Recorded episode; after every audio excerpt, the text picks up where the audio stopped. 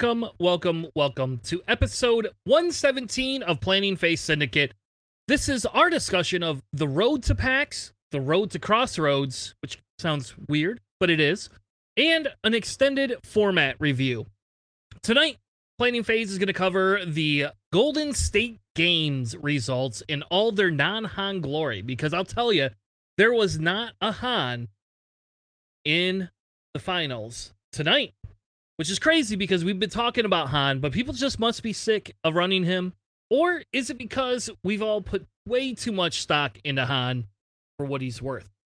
We're also going to be doing our pattern analyzer segment to try to cover some of the store champs that we missed. So, what I've decided to do is essentially what we're going to do is put store champs all together. And then if there's a major tournament, we cover that first. And then we just start hitting the store champs in the order that we have them. And we just keep running them over from week to week because there is almost too many, I think, to cover um, all the time. With that being said, we're also going to be starting two new segments tonight. Um, one short segment and kind of one meta analysis segment, and they're going to kind of filter in together. So for Academy 101, we've decided to do tonight a deep dive into specific meta lists. Now, I don't know how many we're going to do per night. Um, I just know that we're going to kind of dive into them as you're preparing for goal or for PAX and Crossroads. It's very advantageous to understand what we're seeing in the meta, what we're going to be facing, and um, how we can kind of counter that, or if you want to play it, how to play it. Um, that will feed into a discussion uh, going into PAX about extended lists. Um, because we want to see do extended lists hold up? What could happen if they re-release some of these ships? Um, I don't think we're ever going to get another Upsilon, but maybe we'll get lucky and get another Upsilon. Um, but what what could the extended meta bring to the table for everyone else? With that being said, let's bring in my co-host for tonight. Please welcome to the show back from his mini snot nose vacation. Um, Alex, how are you tonight, sir? Feeling better, I assume. Yes, yes, I can speak now without sounding like a really bad version of Billy Corgan. and also joining us tonight is JJ. The Lions have won again, and I think have a better record than the Giants do right now. Yes, that is unfortunately accurate. so you you might be just wearing that hat permanently, buddy. I don't know. God, no, no, no, no, not gonna happen. If the Lions, okay, hold on. If the Lions make the Super Bowl, you have to wear that hat for a making, whole year. We'll, if they we'll make talk, the Super Bowl, you have to wear the hat for a whole year. We'll we'll revisit this during playoff time or revisit playoff. I'm just I say make the bet now. That's a, that's a pretty strong bet there, you know. anyway, how are you doing? I heard you had a adventure in the mountains this weekend. Yes, I went out to the Blue Ridge Mountains and um, and spent the, the quick weekend over there uh, with the family over there. And uh, I felt the disturbance in the force, and it turns out Crispy was also in the state of North Carolina as well. uh, unfortunately, I was able to meet up with him, but um, but yeah, no, we had a great weekend, and I actually just arrived back from that trip. It was a very long drive. Uh, but excited to go over X-wing and uh, Golden State. Golden State games just finished right now. If you guys um, haven't watched it, the Empire has taken Golden State games. Congratulations to Jordan for winning that event. Yep, and we'll get to that in just a few minutes here as well. So, guys, thanks for joining us tonight. We had some exciting X-wing this weekend. I don't know if you caught any of the Golden State games. I'm assuming JJ, you did not because oh, I, you, I barely um, had any reception. We're gone. So yeah. Um, there was a couple of crazy lists that we seen on stream that I thought um seemed pretty fun to uh to play. And it was fun not having to see a million Hans all the time. I'll say that. Uh I don't know if you guys uh, caught that or not. Uh, real quick update for Nickel City League. So I know I know we haven't done stats. Um, it looks like Kat is kind of doing some stats, so I think next week um we'll reach out to Kat see if she can maybe draw up a little bit of numbers for us um to go off of. But the best part about NCX is it's a for fun league. Um, the three of us are all on the same team, and we've got our first win. So now we are one, one, and one. Right, one draw, one win, yeah. and one loss. Correct. Mm-hmm. That's right. So JJ decided he thought he'd be super funny and give me one of the people that made almost made top cut this weekend uh, for my my matchup. But hey, no problem, buddy. Um, hopefully it's It's gonna- my confidence in you, buddy, that you can do it. Okay. JJ just wants to have a better record than me this year. So he's already lost a couple of games, so he's got to he's got to he's got to like knock my my my numbers down for me.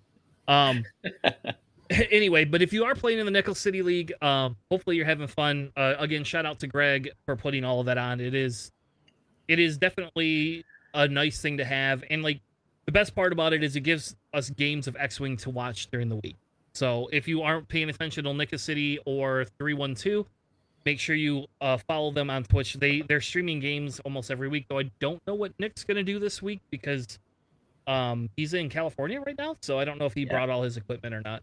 With Probably not. No, no. But I gotta say, I mean, if you guys have uh, haven't been watching uh, on the nights that uh, that Greg streams, which is Tuesday and Thursday nights, and Nick streams on uh, Wednesdays and Sunday nights uh, for the league matches, they have been super super close. I mean, uh, I keep track of a lot of the the scores for a lot of the other teams, and you know, a lot of these games are being decided between like you know, one to five points uh, for the most part, which is really, really tight. That's like the difference between a couple of objectives or a ship.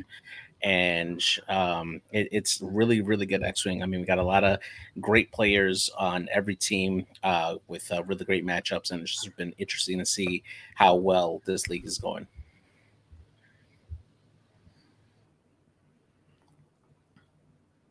Awesome. Well, why don't we jump into our pattern analyzer segment to look at some of the scores from this past week.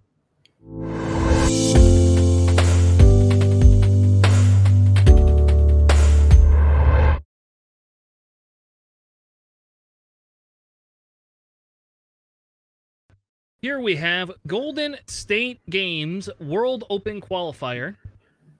Looks like there was, I think, I don't know. Tell me if I'm wrong, Alex. I think there was 48 people registered for that. Yeah, I do not know. I think there was 48 people. Um, well, let's well you can count. There's 24, 34, 37. Yep, 48. There you go. 48 squads. Everybody entered their list this time. That was kind of nice, right? We actually get real statistics uh, this time. Uh, it looks like Rebel was the highest, with Empire coming back up. Um, but if we kind of look at faction performance, the Republic actually did the best with the amount of wins and different things like that overall. The Republic was on the higher end of that tier, up around the sixty percent. Spoiler alert: they didn't win though.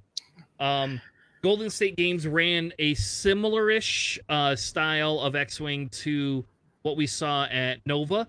They did five games day one, two games day two, and then they decided to run a top eight on top of that. So if you if you played this weekend, you did a ten game gauntlet just like Worlds. Um, Hell yeah. so uh, there there was a lot of X-wing going on this weekend. Um, so anyway, if you, you just as an FYI, they had there is there they were the highest um, Republic, and then kind of everything tapers off to for FO, Resistance, and Empire, and then obviously Scum and CIS ended up on the bottom end again. Um, now, when we look at faction records, like I said, the Galactic Republic was up there um, in terms of overall amount that they did. They obviously played more games. Um, top cut, we had um, 37% was Republic and FO. Rebels was down lower. There was only two Rebel lists, right? Top cut, just two. So that's kind of crazy. Usually, Rebel Han just kind of makes his uh, his day. In terms of pilots, the highest taken pilot was not Boy Luke with Sabine this time. So two lists didn't take Boy Luke. Two lists. I don't know which ones, but two lists did not take Boy Luke. It looks like one of them straight swapped it out for Fenn Rau. There you go. And I guess that makes sense, right? Um, and then there was a ghost um ghost gauntlet U wing and Sabine.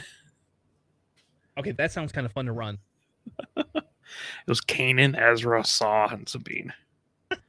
That's kind of cool. Damn, we should have looked at that list. How well did that list do? Um, let's see. Uh, All right. Whoop, whoop, whoop, uh, 24th. It was 2 1 and 2. That's not too bad. That's not Two too bad wins, for one draw. that. That that seems like a very fun list. So obviously they didn't make day two. Um, but anyway, so we we, we see the same similar culprits up here. Um, except for Black Squadron Aces, there must have been enough of them to uh actually trigger them to show up this time. In terms of ship combinations, obviously the Padme, three arcs, and Anakin list. Uh, then we had three T70s had three counts of of those ships in that list. And then we have the Han stuff. We have then kind of the Vader stuff. Um, there you go. Two lists took that that Saw Chopper and Sabine Gauntlet list. So it's there, baby. They didn't do super well, but it's there. Oh, there's the other one. Yes. I didn't scroll that far down. Cough. Um, and then obviously the Fang Fighter and Han list uh, uh, up there. So when we look at Top Cut, the this is the original Top Cut uh, before the final happened. Um, so you can see the list that went six and one did not actually have Han in it this time. It had Benthic two tubes, which I think Benthic out of all of the U wings is probably the best one. Yeah.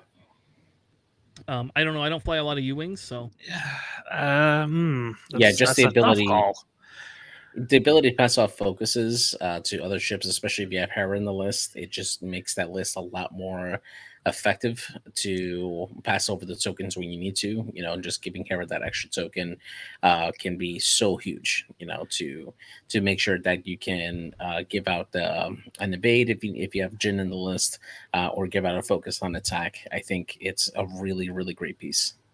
It's great for Hera lists, but Yeah. Saw, I think, slots into more lists or Magva into more lists than Yeah. you'll see Benthic.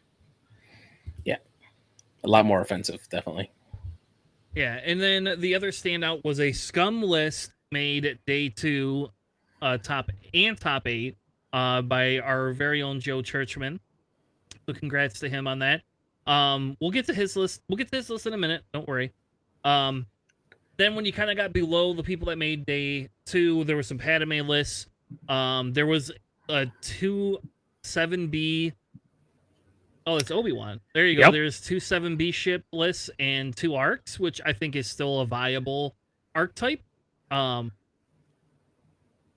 it's weird not seeing it with a lat though, right? Like that's just a kind of a weird non-latty list. Um, No one runs lats anymore. They're too expensive. And people don't know how to fly Sicko. Yeah. Then, if you look down, we had three in a row with Han, none of them making top cut. Um, Daniel Lin had a very unique um, six ship CIS list. Didn't win Love four and three. Um, yeah. definitely was a different list. Uh, I was a little surprised by this list, um, but it is fun. Um, I don't know if we threw that one in there or not, but we can always look at it. Yeah. Uh, later. And then there was uh, Sniper Monkey also came up with four. All right, maybe we should throw this list in. Four, um, four Rogue of the the uh, the rogue classes and one tri fighter. I'm assuming Yeah. the tri fighter is T eighty one. It is Yeah. Volan Das. Is Volan over T eighty one? Wow. Yeah, Volan over T81. It's it's a very similar archetype that we saw at Nova with uh, Miguel Justiano. Um, but uh, with, instead of T81 having Volan Das in it, but man, I, I think there's something there with that list. They're having uh, four rogue classes and a tri fighter. I think that's something that uh, that that should probably be explored further. Yeah, whatever you do, stop that right now because I don't need to buy another rogue pack. And you know what's going to happen is Tanner's going to go out and buy another rogue pack, and I'm going to have four of them, and I don't definitely don't need four of these things. Just wait till they drop them to three points apiece, and then you're gonna have to buy another rogue pack. Oh, if they drop them to three points apiece, 100% would I go out and buy another one, even if it was only for six months to be able to play. All right. So we did not. We only put the top eight in here. Um. So I think let's go through the top eight, and then we could talk about if we want to add a few other ones in there, um, or if we want to save them for next week and kind of just go over them next week. So. no, let's, so- let's do 'em. All right. So JJ, what is the top list or not top list, the number eight list with, I guess on the far right. Oh, okay, I should I did this backwards. The list on the far right is number eight. Doug Weaver. What did he run?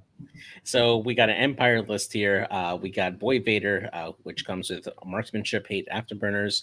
Uh, we got the new standard loadout Tomax Bren uh, with True Grit, plasma torpedoes, and ion bombs. And then we got the return of the six interceptors. I'm so excited for this. Actually, You say Um, return? They were never there. Yeah, well, they did well early on, um, before you know points balances and stuff like that. But um, Sigma Six, which comes with Air, uh, Daredevil and Afterburners, and then Sigma Five with Sensor Jammer and Elusive, and then Deathfire, which is the standard loadout version with Swift Approach, Conner Nets, and Proton Bombs. Um, I gotta say, this is probably going to be one of the easier lists to set up on the board because you basically only have to put shields on Vader, and then a couple of charge tokens. Um, but yeah, really, really interesting list. I like this a lot actually. Having those two interceptors there with Sigma Five and Sigma Six, uh, being able to um, beat that threat on the board at Initiative Four, and having four hull apiece. Um, it, it's really nice to see these uh, actually do well in a big tournament like this. Yeah, Sigma Six is the one that can slam after it does a maneuver three through five. Spend one Yeah. of his two charges. Yeah, correct. Um, and then Sigma Five is the one that after it performs an attack that hits, you can spend one of his two charges to get an evade. To do an evade action. Actually. yeah, an evade action. Yep, that's right. Which is I all right. I I did watch the one game and I was a little confused by the play um for it. It was a very low scoring game. Doug did win. Um but it was like a very low scoring game. Um I almost would have tried to wipe Sabine off the board and collect that objective um for for that game, but I will say I like this edition. I like he got the um the Deathfire off. Like he threw a proton bomb in there, and that was pretty totes and to see. So I don't know. I, I if I were an Empire player right now, I would probably look at this list. Um, Shake the, The dust off those cards. dust off those cards. I yeah, I know. I got them sitting right here, over here. They just they've never even been filed yet. So I don't know. Looks kind of cool. All right, the next list, Alex, is um, a, a unique. This is a unique rebel list too.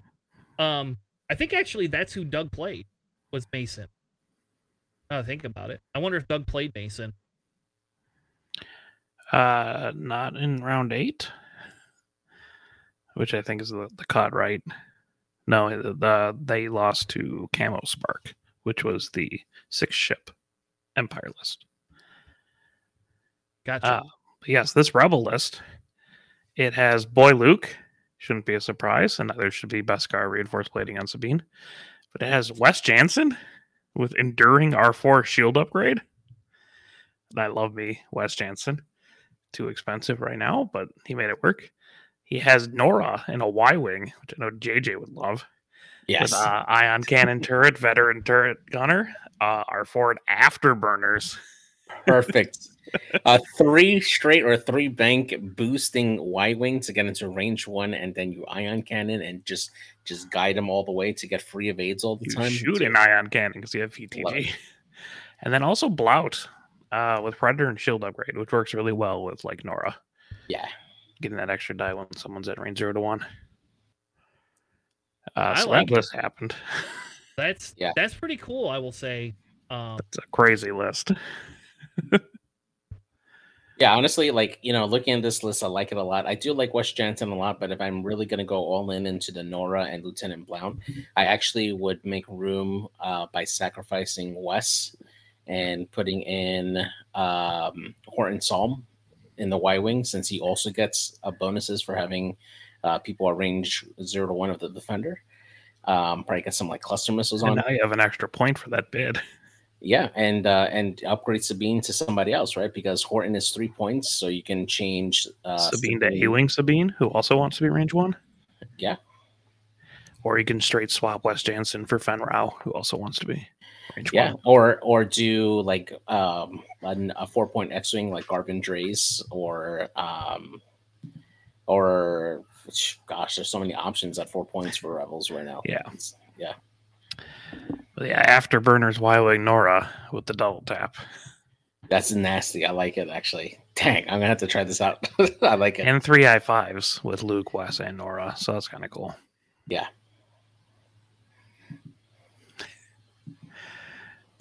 All right. Next list, Alex, is Joe Churchman's scum list. What did he bring there? And is it, I don't know, like, it seems like it's got two Fang fighters in it. Yep. That it does. And it's not even a rebel list. What's up with that? Who brings I two know. Fang fighters and not rebels? uh yeah, so this is Fenn Rau with Beskar, Mando Optics, Fearless, and Predator, which you see if you don't run the burnout thrusters. That's generally the Fenn Rau you'll see. Uh, it has Tarok with Beskar, Crackshot, Fearless. That is not typically what you see. Normally, you'd throw out another Mando Optics and like clan training or something. You got Dirge with false transponder codes, proton cannons, marksmanship. Uh, Lima with R4B11 plasma torps. Please don't bring anything else, I swear. I see people put dorsal turret and stuff on there and they take off R4B11. It's tragic. Works really well with Mando optics. And you have Lone Wolf Bossk. for some reason. I, I don't know that one. I don't know the justification for that other than you like Lone Wolf and it's cool. Objective play. They're just, they're saying, Yeah. here's a two point, it's like a Sabine. That's, that's what Yeah. he's saying. I With one I- less die. Sure, I get it. I just, uh, but yeah, you got um an i six, three i fives, and Bossk your two point chip at i four. Uh, it can hit pretty hard. No one wants to be false transponder codes. Um, yeah, it's, it's, it's a it's a cool list. uh, I, I'm not- a strong believer in it, but you know, I I didn't get that high in like a World Open and then it lost to five T70s, which sounds about right. yeah. Honestly, I do like the um, the call on false transponder codes because that does work with R4B11 because you can if somebody jams and they decide not to clear it, um, you Mhm. can use that R4B11 to remove the jam token and then reroll uh, with those dice. That's it's pretty nice. I like it. Or if they're stressed, or you have Yeah. Mando optics, so you decided to target lock them, and that's a red token. Yep. hmm It's, it's real nice. And you know, Lima shoots second after Fenn. Fenn probably going at the different target than Lima does.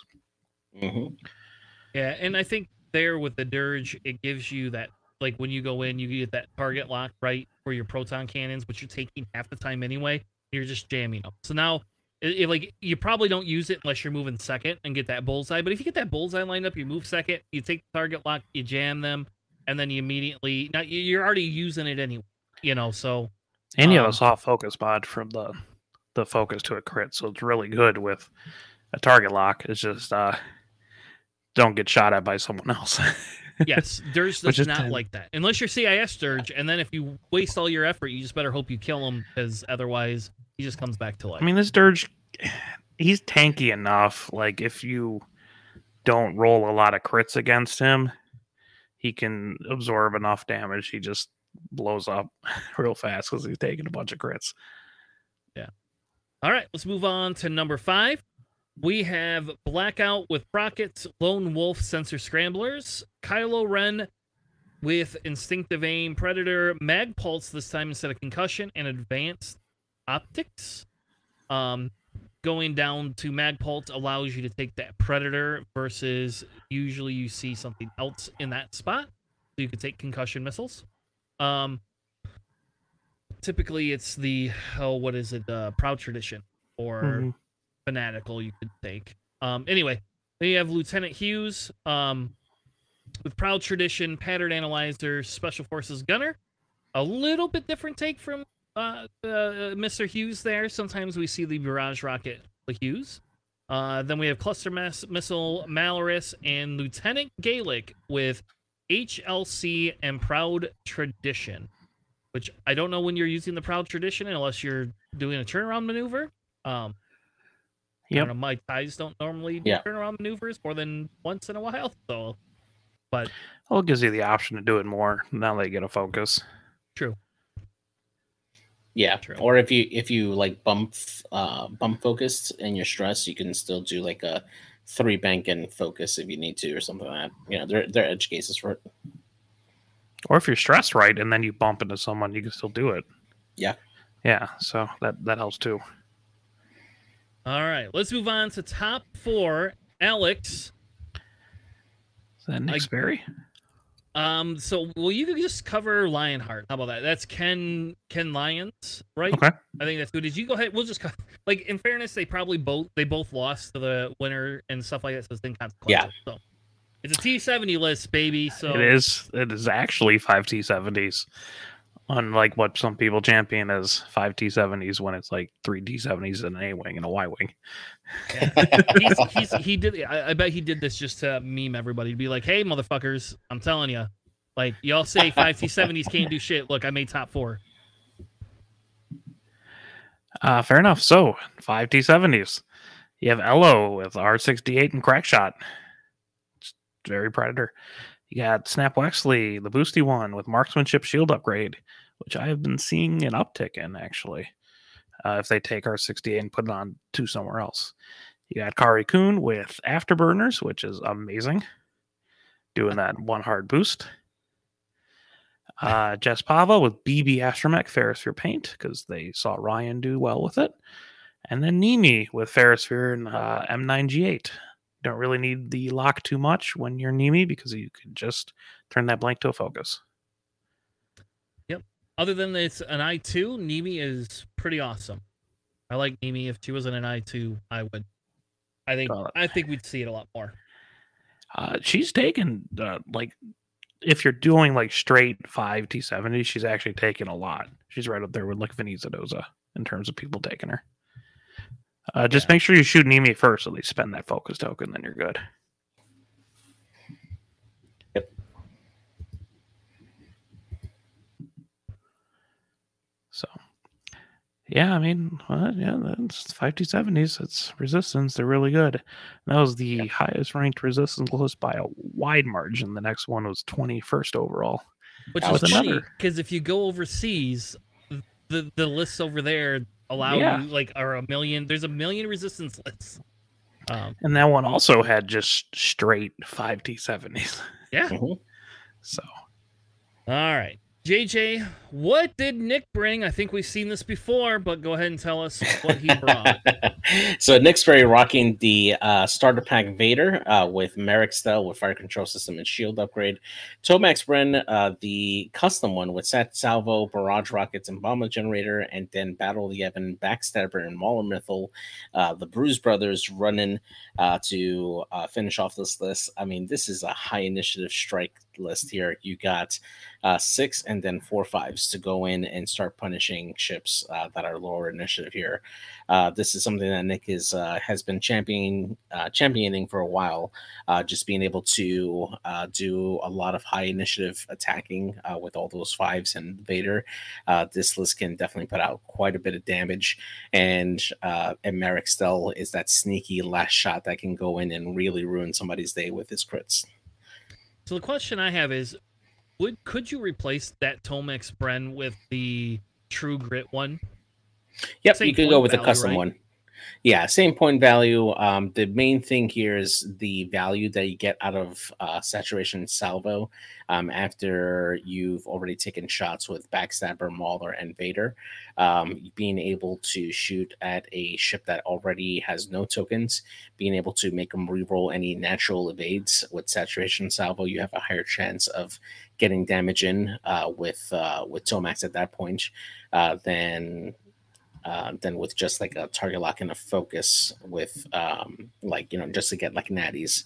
Uh, it just it makes it easier for you to mitigate, especially against like three agility ships. It makes it easier to mitigate those natural evades that they can roll. All right. Whew. Then, Alex, who was our runner up? Because it was another non Han list. Oh, let's see. That was the rebel one, right? Yep. The Mhm. runner up. Okay. This list has Fenn Rau and Bodica because two Fang fighters, and it's not Scum, so that makes sense. uh, Fenn Rau with Predator, Crackshot, and Beskar, and then Bodica with Predator, Beskar, and Mando Optics.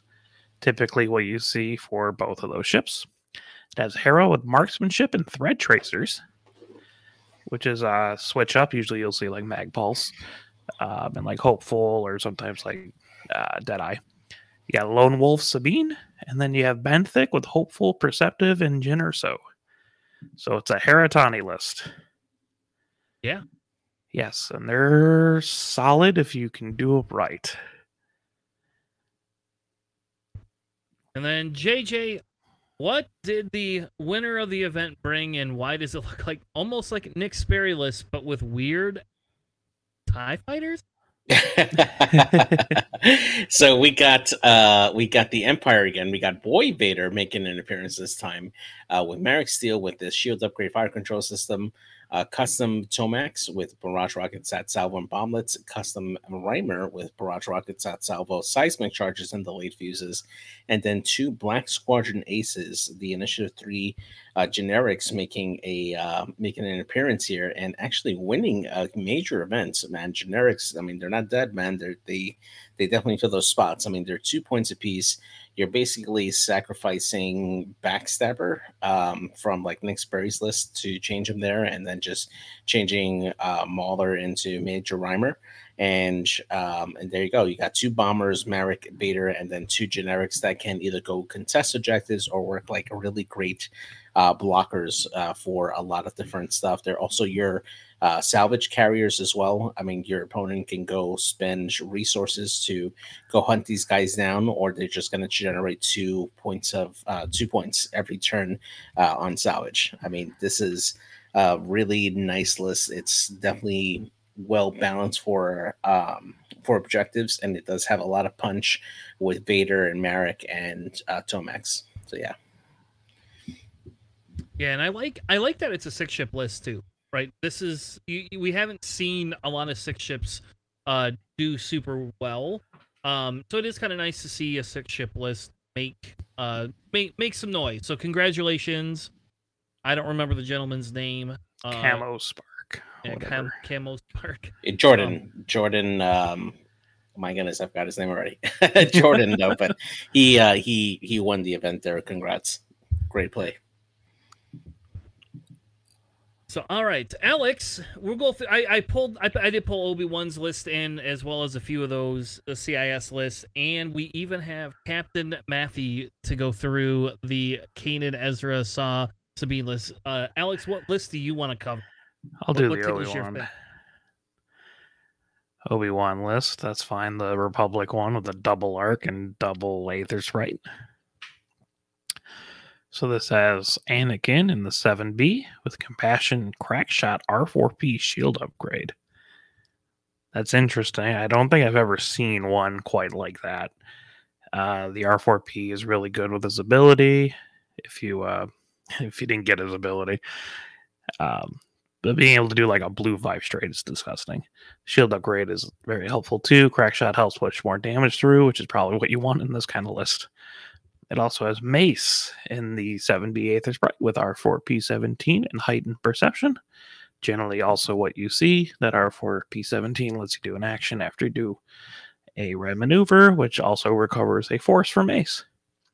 Then you have SOC Oddball and SOC Wolf. Yeah, so would you have taken um, Jag instead of Wolf here? I don't I don't think so. or do you just want it because it's got the higher initiative? Uh, I think Wolf just works better with Oddball than Jag does. Um, I, am not sure. I mean, it's also like six five two fours instead of a six five four three. It's probably um, easier to move around. I might have done customizable Wolf over SOC Wolf. Um, but yeah, I mean, like if you're Obi Wan or Duncan. You know, I guess you could just do things like this. he was my um in the last chance qualifier. He was my last round opponent, and we actually discussed playing each other. And then we conceded and just drew for the last round, and then ended up playing each other. And then it came down to like the last shot uh, for the game. So, really nice guy. I love this guy. He's fun to hang out with. Um, so I, I did I did think he was a really really good opponent, and congratulations, make it top twelve. Even though you didn't get into top eight, that's still pretty damn close, in my opinion. So. Next list is our boy Isophane. Isophane, um, bring in Dirge, Grievous, and Grievous is the one with the shield upgrade, and Dirge is uh, it's got treacherous on it. Um, probably because he's got six ships in the list. Um, I would typically run contraband over treacherous personally. Um, yeah. Or I would run if I wanted treacherous, I would get rid of seismic charges. But um, seismic bombs are really good though. Like in, in fairness on Dirge, it's that sneaky little oh shit, I forgot you had a bomb type thing. Um, but uh, I, I, I the treacherous might trigger a lot more with Dirge, given that he's got a lot more ships to cover. Um, then we have two tri fighters, not one, not two, but or not three tri fighters, just two. And it's not the T eighty one we normally know. This is just the treacherous T eighty one that doesn't have the afterburners, outmaneuver, nothing. Um, obviously downgrading it to make that sacrifice for the DGS 047, which has Kraken on it, so they all get to keep their calculates. 347 is the treacherous version as well, kind of like your dedicated, it feels like for CIS. Did he Um, just not put intercept booster on those, or did he just not bother putting it in the list itself? Uh, you probably don't put it on there. Like I don't like intercept boosters. Like in the long run of things, like the it works out in one scenario usually. Um, but in, in fairness, you could just dump the charges, so I guess it doesn't matter, right? Yeah, I could mean, like you can rid just flip it, right? If you Yeah. don't want it. That is true because you do have one like your first turn, unless he's using the first turn as like a five straight boost calculate, um, into everything. Like you could three of those ships can do five straight boost calculates. So or focus for dirt, but it they're pretty aggressive. Can be pretty aggressive ships. You can focus fire down, um, a ship pretty quickly with those three. Um, so I don't know what T81's normal ability is. Does It's the one else? that- Yeah, it's after your defender performed an attack, you can spend a calculate uh, from a ship they have in their firing arc, oh, the okay. enemy's firing arc. Yeah, Well, that it's a makes clever even more girl one. sense. Yeah, so this one just like an extra share. So not only do you have network, you have that on top of that. So yeah, it's an extended network calc. Yeah, and it it also works off of uh, DFS 081, right? Because if they have independent calcs and they have two calculates, you can use the AS's ability to grab one of their uh, one of their tar- uh, tokens and use it to spend a result. So it doesn't even have to have network name. Yeah, and that's the, the nice thing too with that with that too is if you think about it, you can um D DFS 81 can have one calc, keep like one and get two more, and then still have one for his own ability and one f- one to shoot the, the energy shell charge with. So I don't know, he's pretty good. or if they Um, bumped into you and like, what are they gonna do? I mean, they're gonna shoot the not range zero shot, right? Just pull it from the guy at range zero. Yeah. Yeah. True.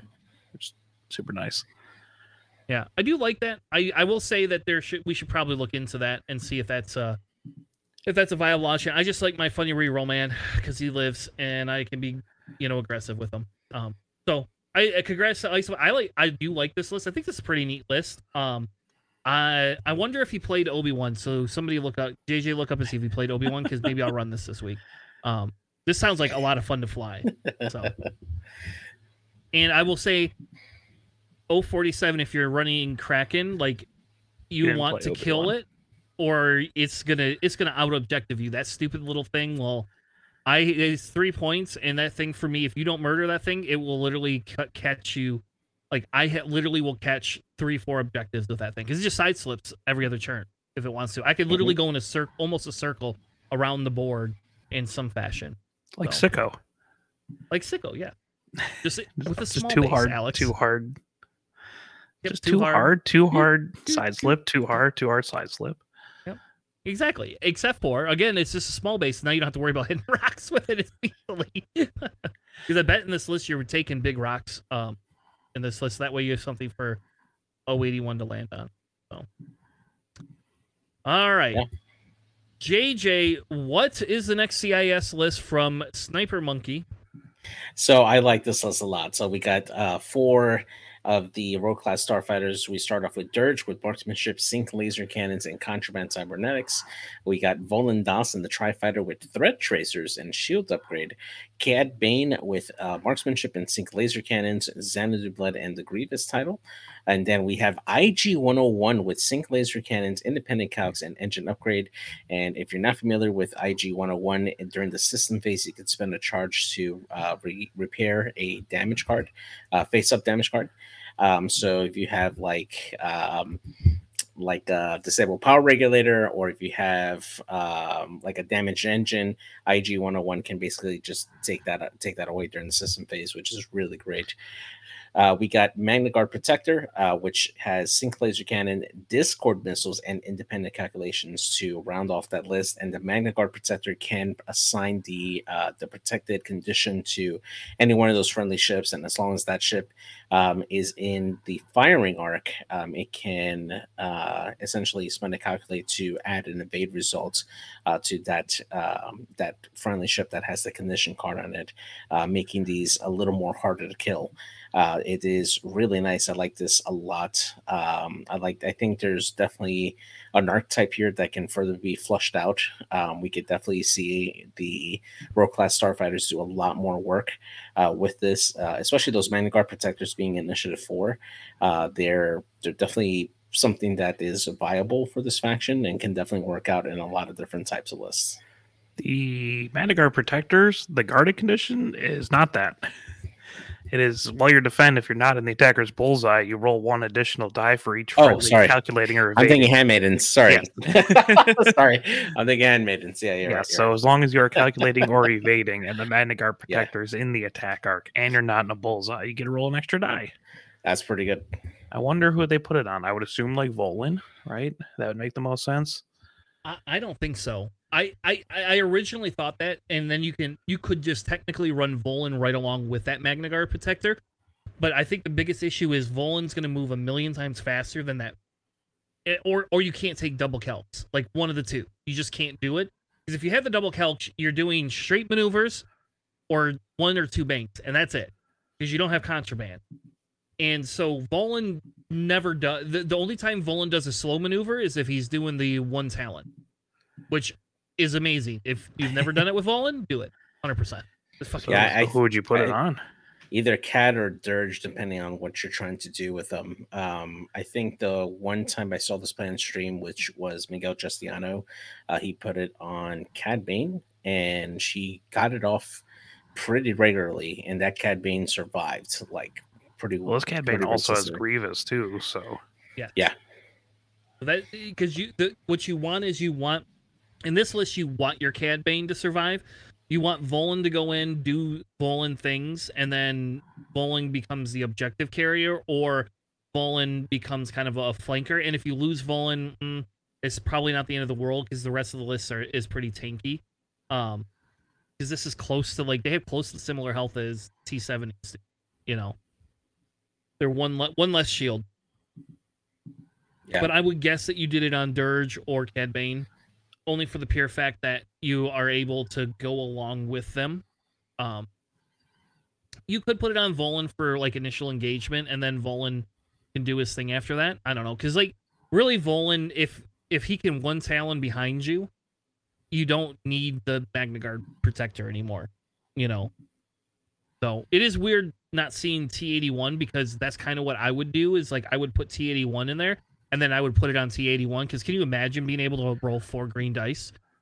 Like that would be more fun. accurately get your third die back after you've re-rolled your defense Exactly. dice like a bazillion times.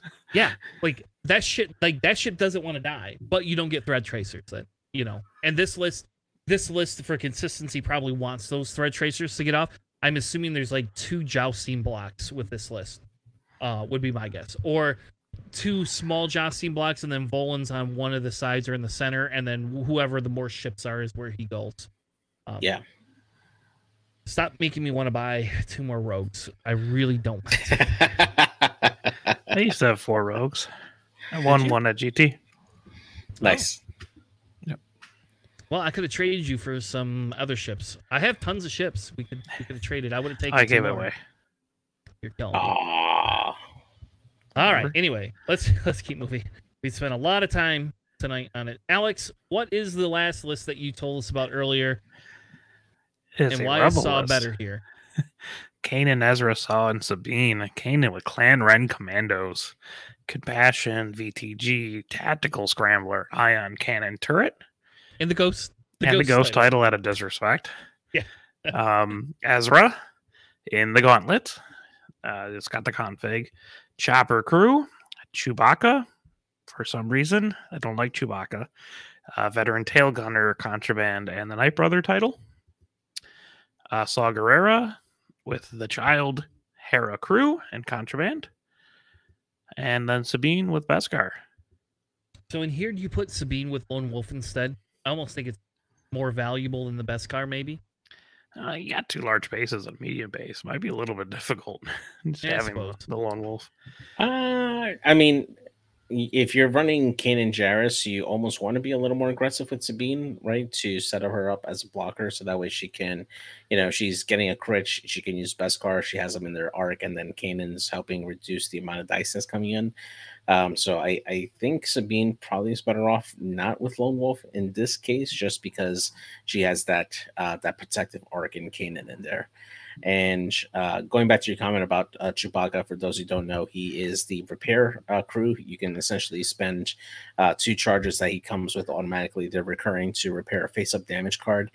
Um, I mean, there's edge case. engagement. That's the Start an engagement, yeah. That's I mean, the you, problem. you can you can fix like a weapons uh, a weapons failure, or you can fix a uh, structural damage, or you can fix.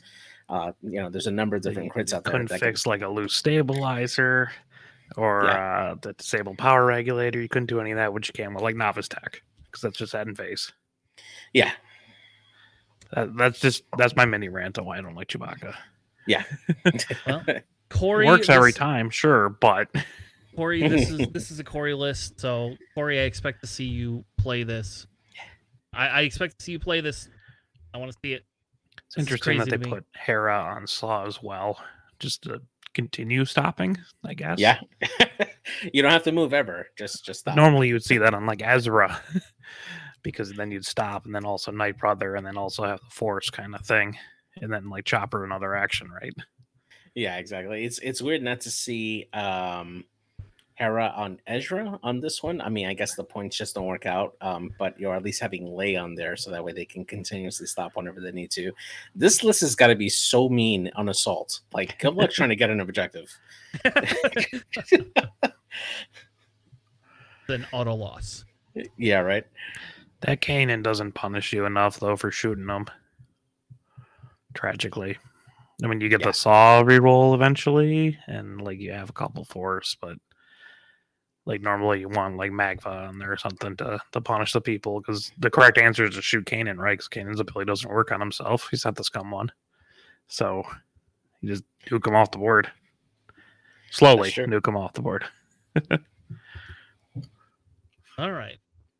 Well, let's go up and cover a few store champs. Um, this one was from last week in Canada. We had ex Canada, yeah, I think it's Canada A. Uh, from yeah. Battlefield store and games and things. Um, that's what we're gonna call it because I don't know what the name of it really is. Um, Cam Murray took this one down four and zero with a rebel list. Um, I don't see a Desi in there. Desi must not have gone to this one. Maybe he's out of his neighborhood. I saw all people in Canada went to like all of them. They all live by each Yeah, other. it's such a small country, you know that it's just, they're right next to each other. it's only got twenty percent livable. Just fill the rest with bears. It'll be fine. Uh, so there we have it. Uh, the winning list uh, that Cam ran is the correct Han Solo with Chopper and Bistan and uh, Perceptive. The boy Luke, boy Holland, which is a little bit different. Usually we kind of see Wedge in there, but boy Holland, I could see being giving that extra focus out, uh, being okay. Because he still he still gives the focus. No, No, so what does he do then? Why wouldn't you He take the one that gives the focus out then? one that's one more point.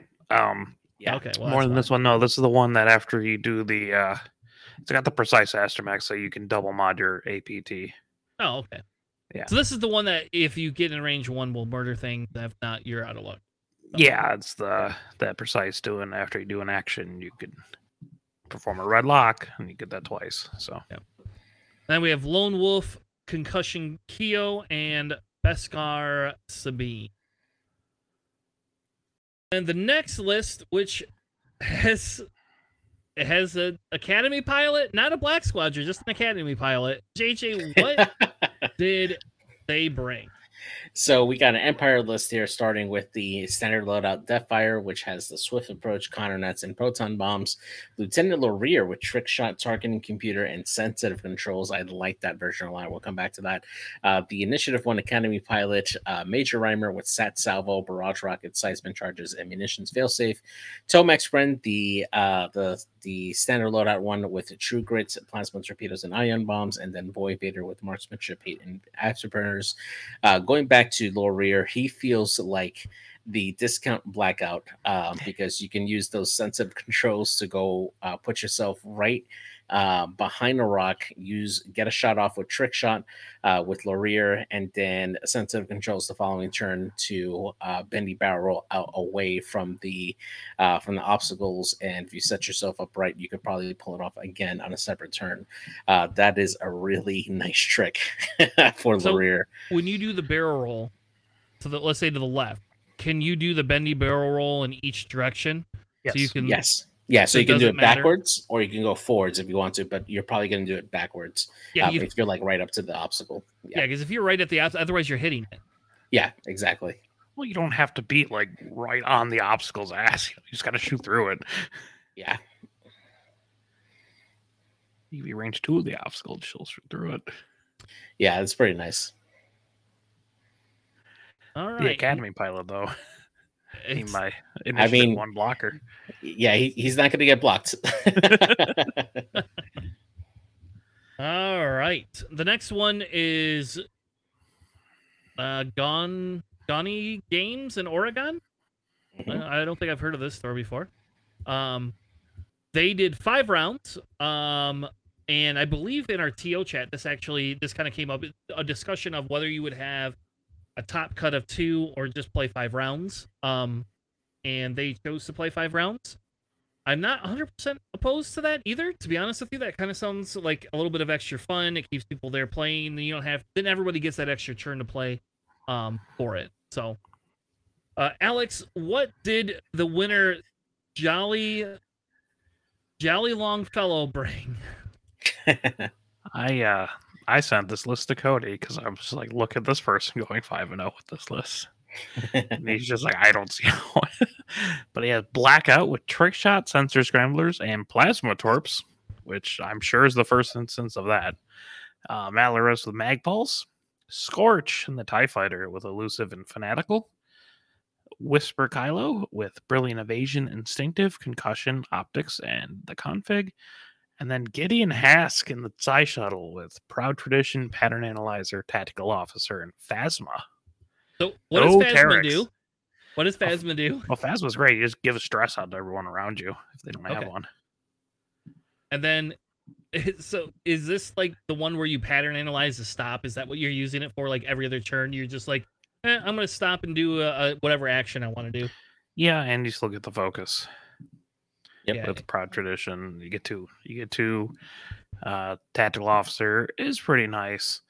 Um, you know, if they had like Upsilon shuttles, you'd see Phasma a lot more because Phasma is disgustingly good.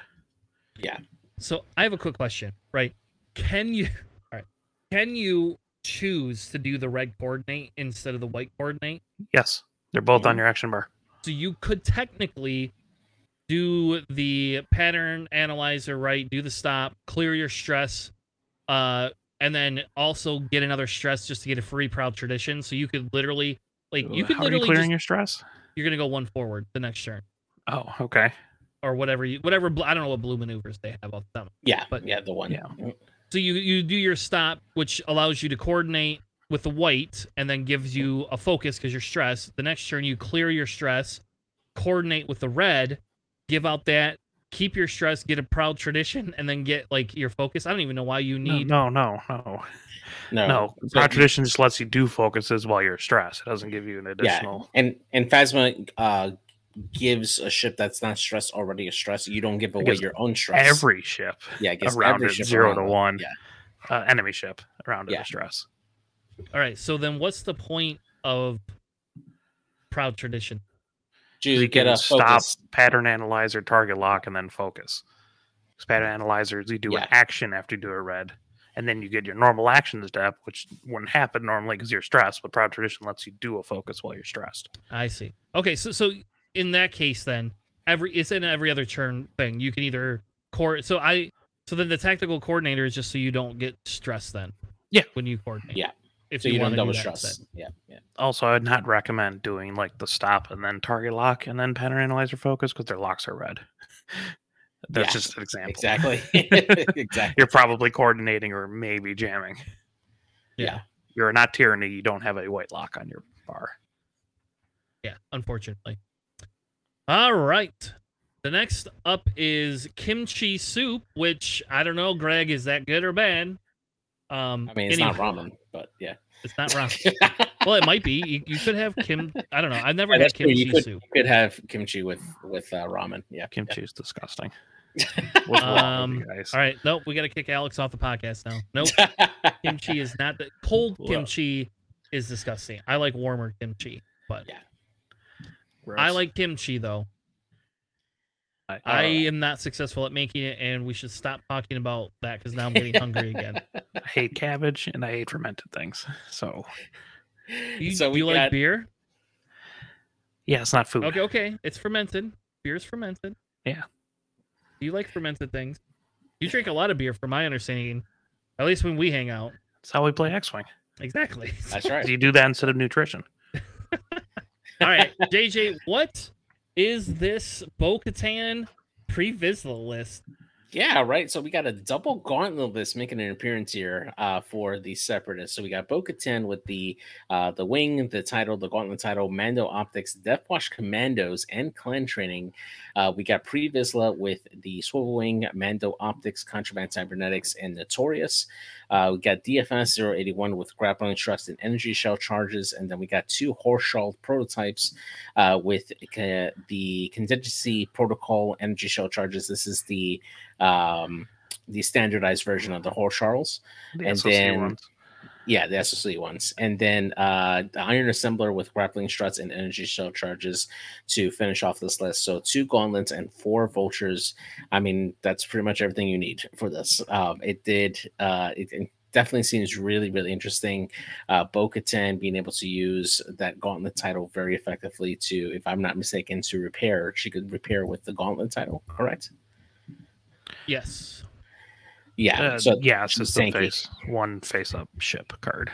yeah so that that makes her pretty tanky uh to uh like make sure that she keeps those crits down and uh Pre Vizsla being able to punch hard with visibility uh and it gets even better when you uh if you shoot at him and you're strained and he rolls his additional die at you while you're strained and gets a reroll on top of that man Pre Vizsla can do some work Yeah.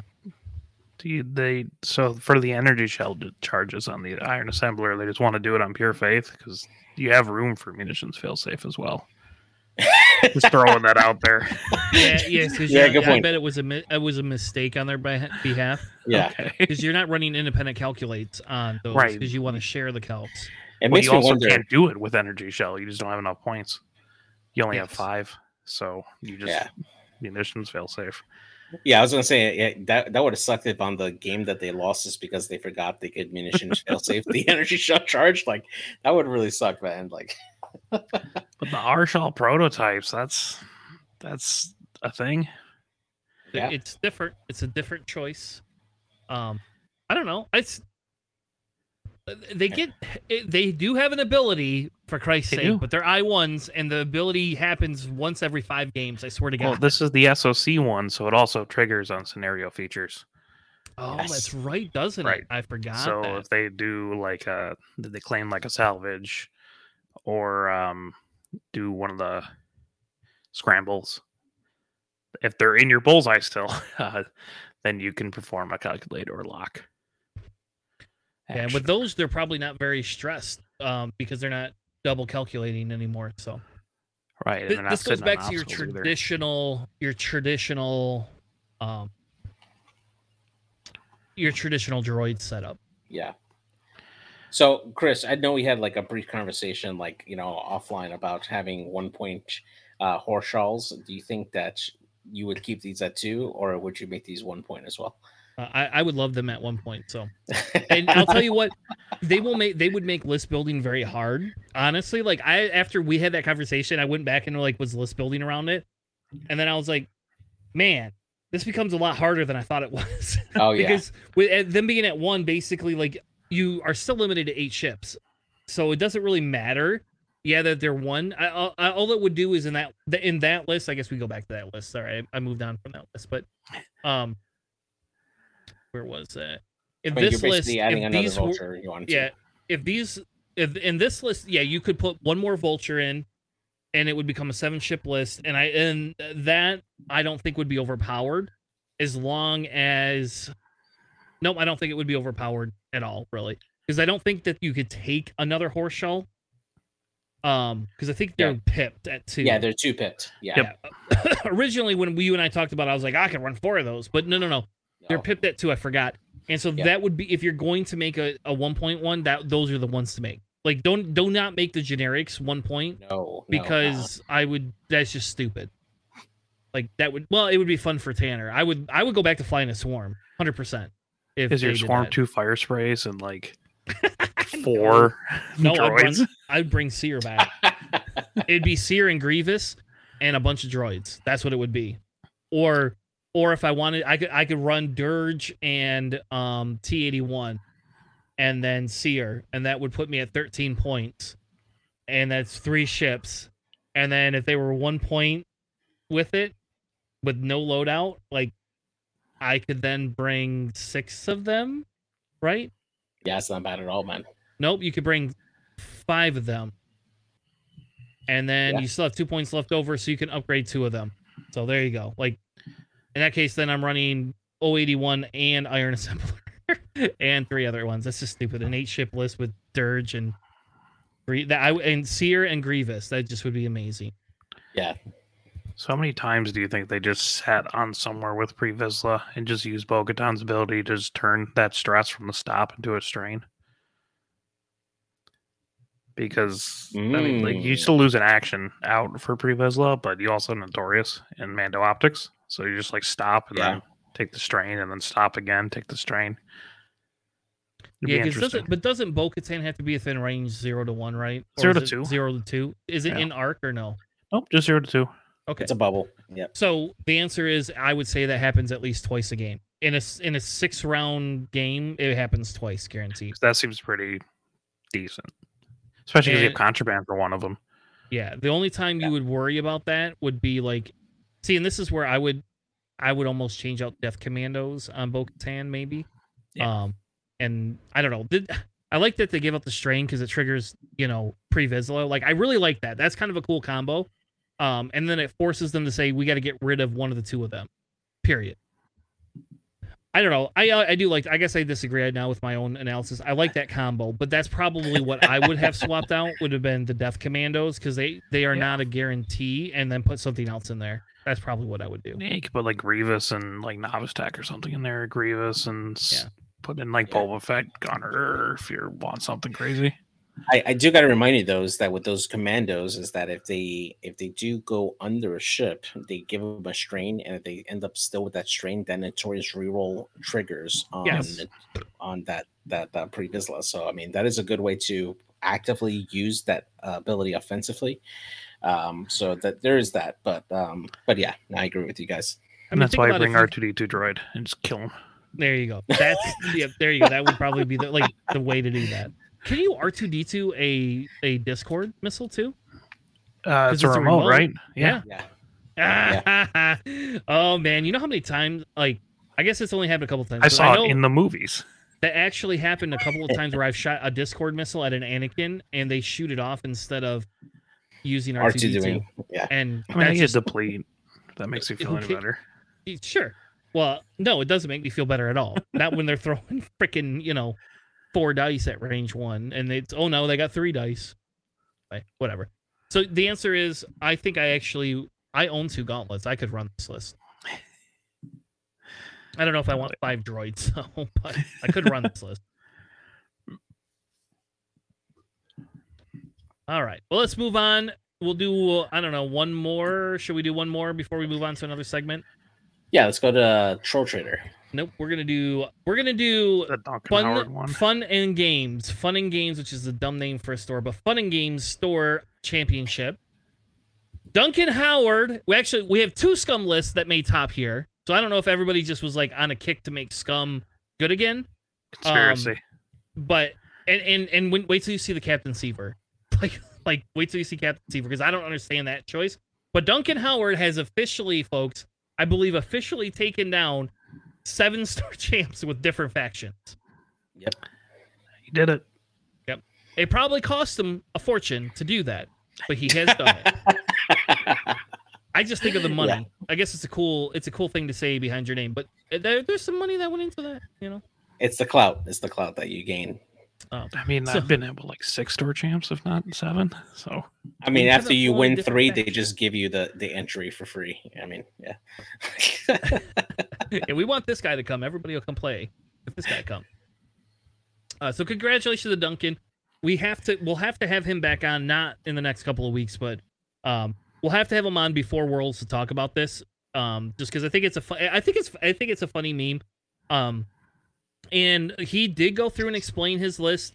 Um, it is different than what we've seen before. He's got Mando in there, and we kind of all, to some extent, discounted Mando um for what Mando for them stripping Mando down. But here we have a Mando list. So Alex, what what was this crazy list that Duncan ran?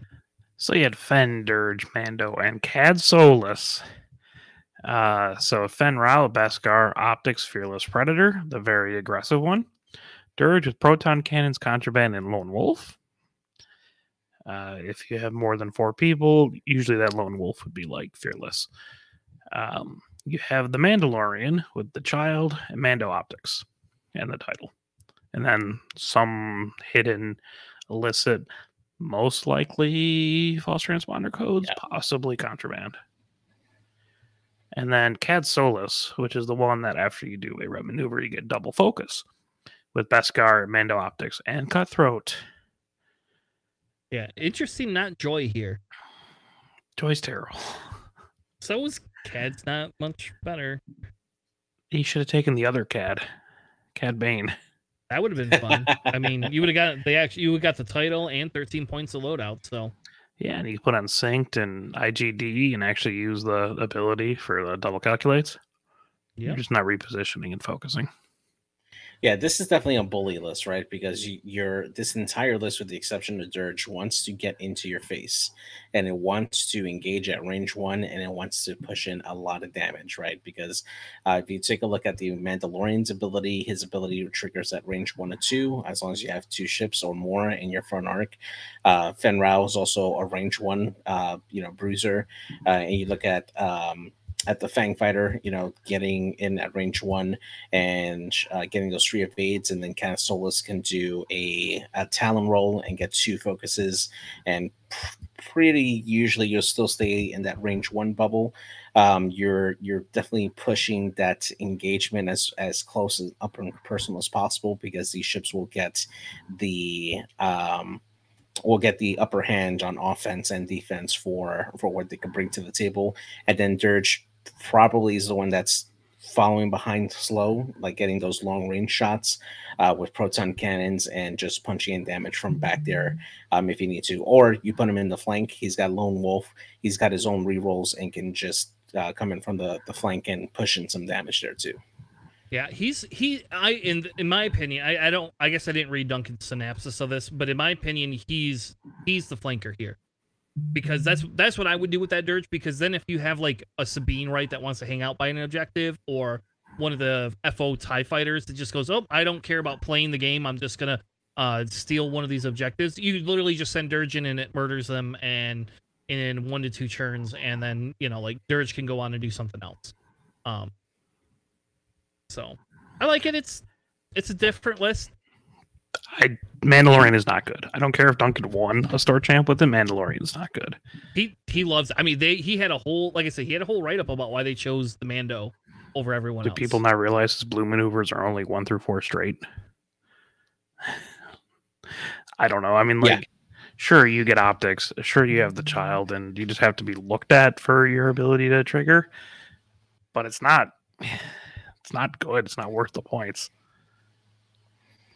Yeah, I mean the the dial is definitely something that's that's tough to get through, but you basically have to choose a lane and keep it there. He's he's essentially a a medium base tie defender um, that just has a worse dial Yeah, that That- doesn't have a white but- 4K. or boost. but um, but yeah, I mean you you basically choose a lane with Mando and you go as slow as possible. Um, or even if you find a way to you know, bank and curve your way in so that we can still keep time on target, then he's okay.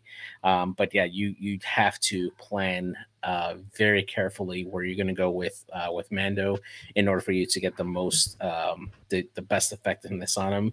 And I think that as the game progresses and there's less ships on the table, which we're not seeing that so much now um, in 2.5, um, but as the ship count goes down, so does his effectiveness. But still, congrats to Duncan Howard bringing the Mandalorian to a fight and winning. All right.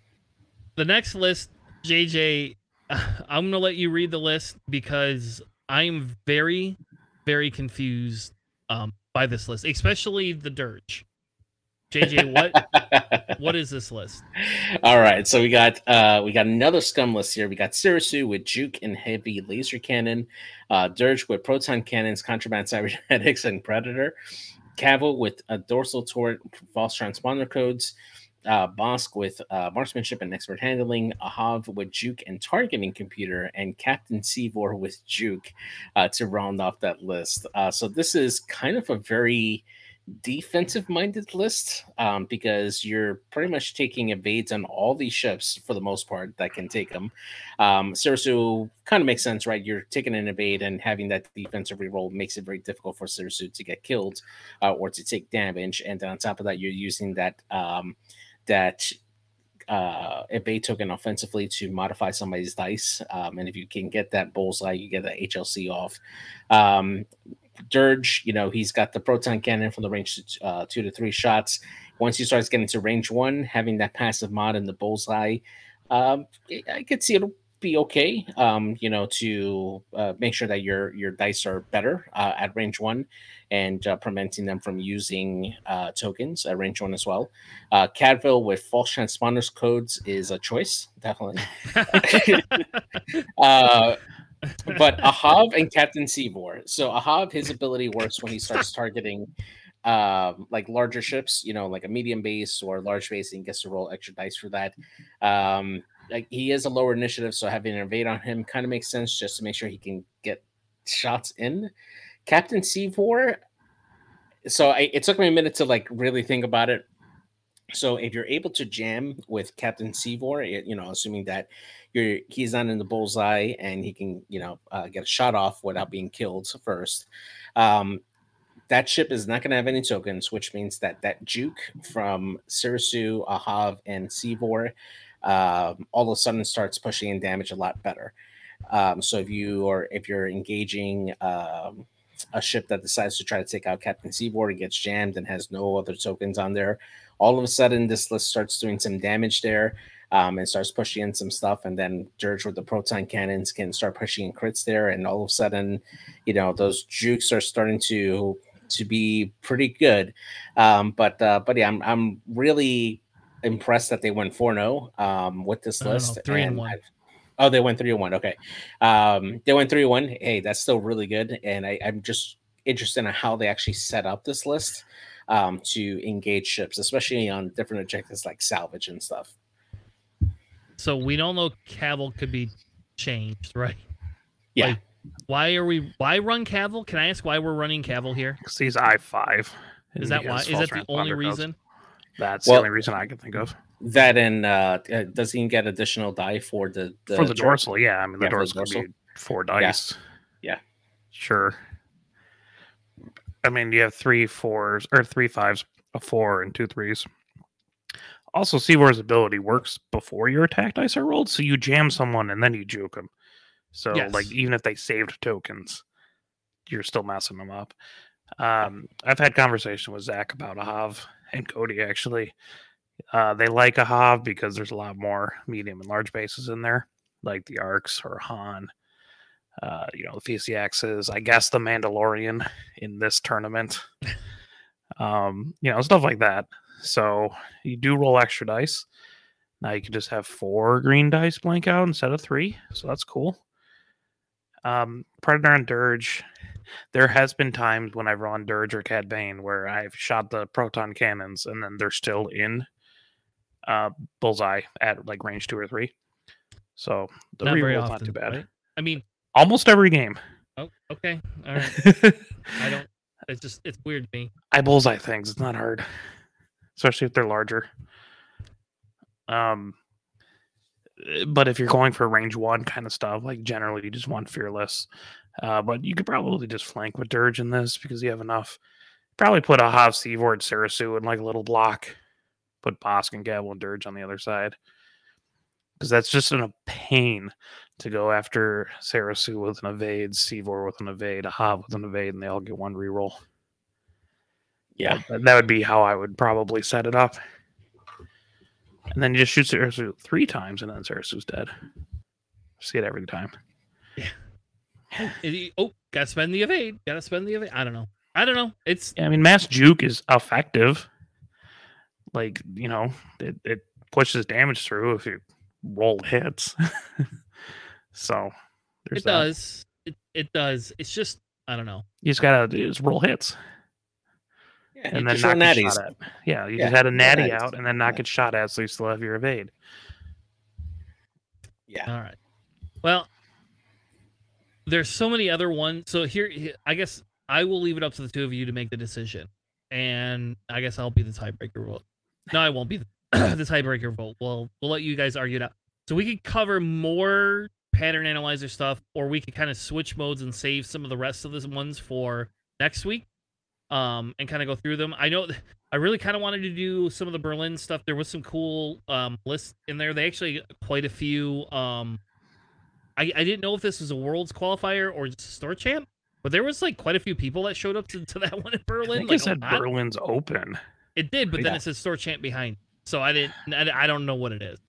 Um, It was 34 people, so I don't know. They probably ran two kits. Yeah. either which Yeah. way, we so we, we can we could cover more championships, or we can move on to the other two segments we talked about tonight. Uh, we don't have much time. If we do, we'll probably just get started for the segment. Uh, do we really need to go over the extended stuff? Maybe we could save that for next week, and then do just like some more meta things. Yeah, I think that's probably a good call. All right, kind of keep that's what we'll do? Let's let's move into our Academy 101 segment for tonight.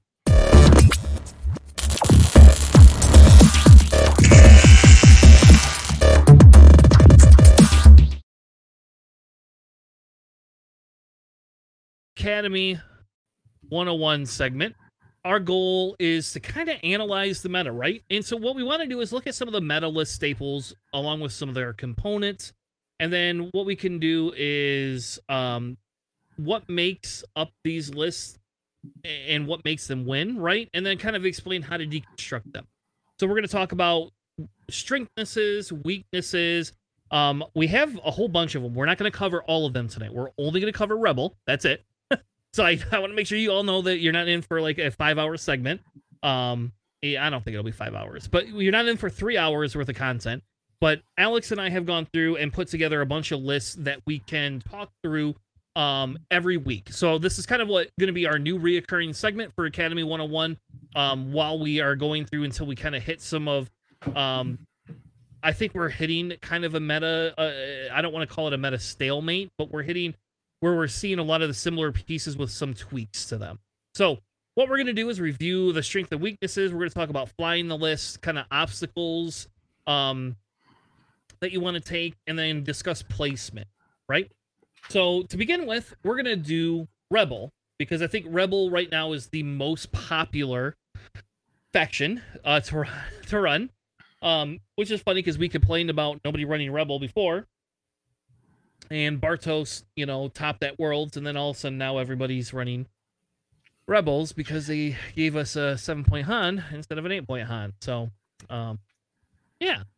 So, Alex, what was the first list that you wanted to throw at us for tonight? Oh, we could do the Han and the Fen one, the four ship Rebel ones, four ship Han list. Pretty popular.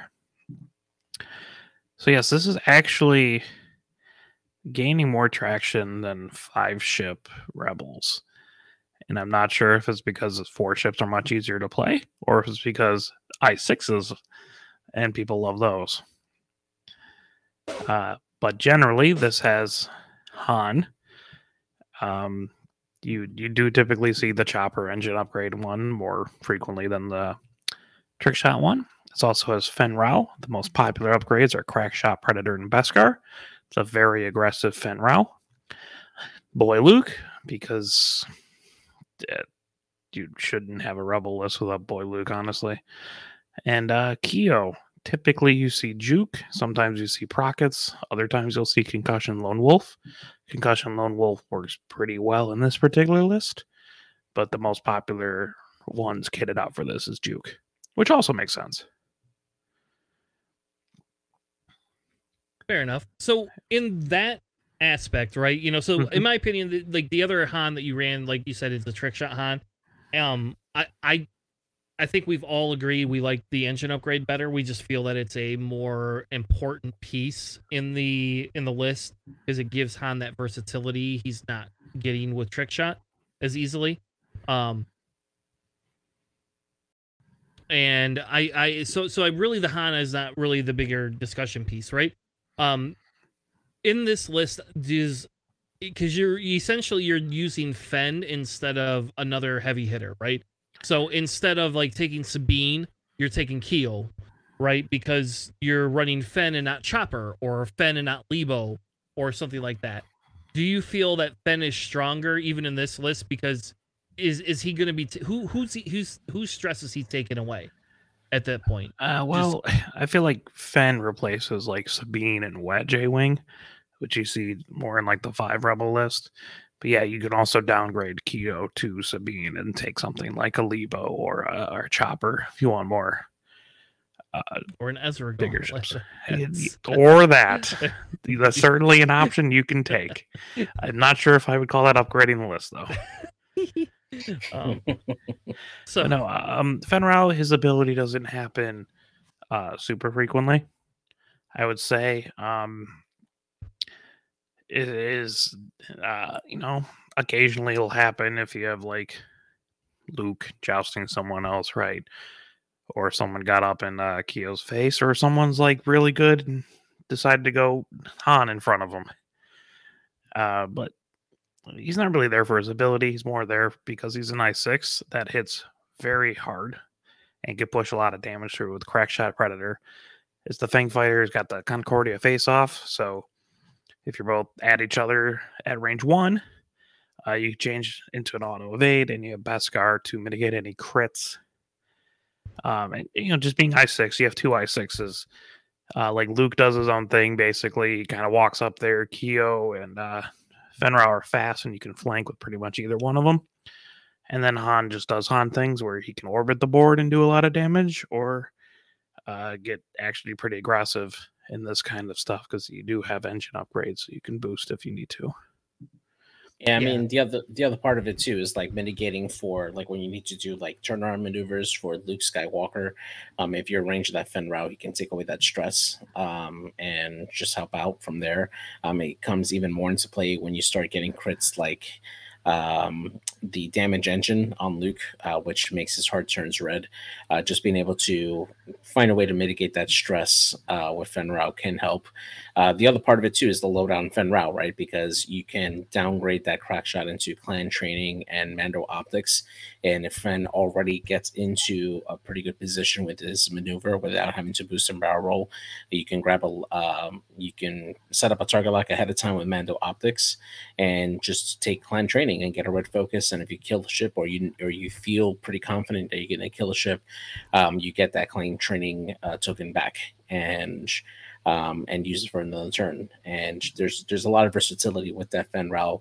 Always having an i6 is always really good. And on top of that, you know he is a really great objective grabber because if he's at range one, uh, he can. Um, scramble an objective and then just take clan training focus for defense if he needs to and still have that mod there so uh, there's a lot of versatility in that Fenn Rau Well, he can't take clan training focus if he ain't got a clan training.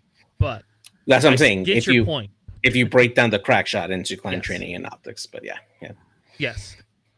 And I think that I think both are viable. I think the difference is a playstyle thing, right? You know, like Alex is used to, you know, bullseyeing, whereas JJ doesn't know how to bullseye to save his life. It's kind of like the Giants. So I mean, yeah um anyway, uh, so so okay, with this list, what, what are you bringing obstacle wise? Are you bringing large rocks? I, uh, are you are you catering to Han with large rocks, or are you bringing like gas clouds to to mess with your opponents if they go through them? What are you what are you bringing, Alex? Honestly, probably medium rocks. Um, the this is going to be spoilers for what we're going to talk about, but the way you counter Han easily is with your turn zero setup, and if you both bring really large rocks, it's much easier to uh, like trap Han. So if you bring medium ones, you get a little bit more extra room. It sucks for arcs, like going against them, but it does like free up some space for like Keo side slips uh, per se, or like uh, Fenn to still be able to too hard out of an engagement. Um, and like it's really not hard to get. Like the size of the rock doesn't really matter super much for Han because you're a large base. You can be near a rock. like it's not hard, especially if you have engine. hard. Like it's it's really just take those blue uh Mandalorian rocks and you're all set. Yeah. Agree. Yeah, I mean, and even with the gas clouds, if you do decide to do that, I mean, you got that really long bacon one, um, which if you're placing it at a like a 45 or 22 and a half degree angle, um, you know, that that gives you a lot of coverage for when Han needs to do like a three bank around it.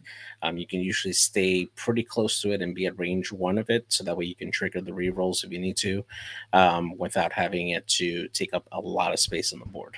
So. All right.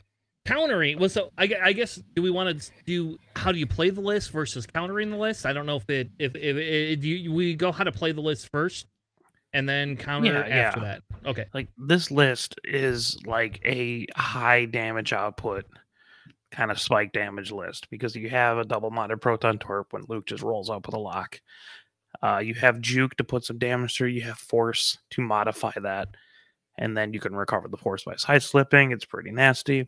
And then Fenn Rau just hits like a hammer, and Han Solo has like one and a half modded shots with the perceptive co-pilot piston. It's best. uh yeah, that's a do over if you roll poorly with his ability. I'm not going to say it's double modded. Um, people say it's double modded. It's not It's how not. that works. You just, just get two. You get two chances, and you just Yeah. take the last one no matter what. So- yeah, you don't get to go back and go, "Ooh, I, I like my my two focuses and and and two blanks before." yeah, you just have to roll not good the first time, and then like the, the auto re-roll is much better.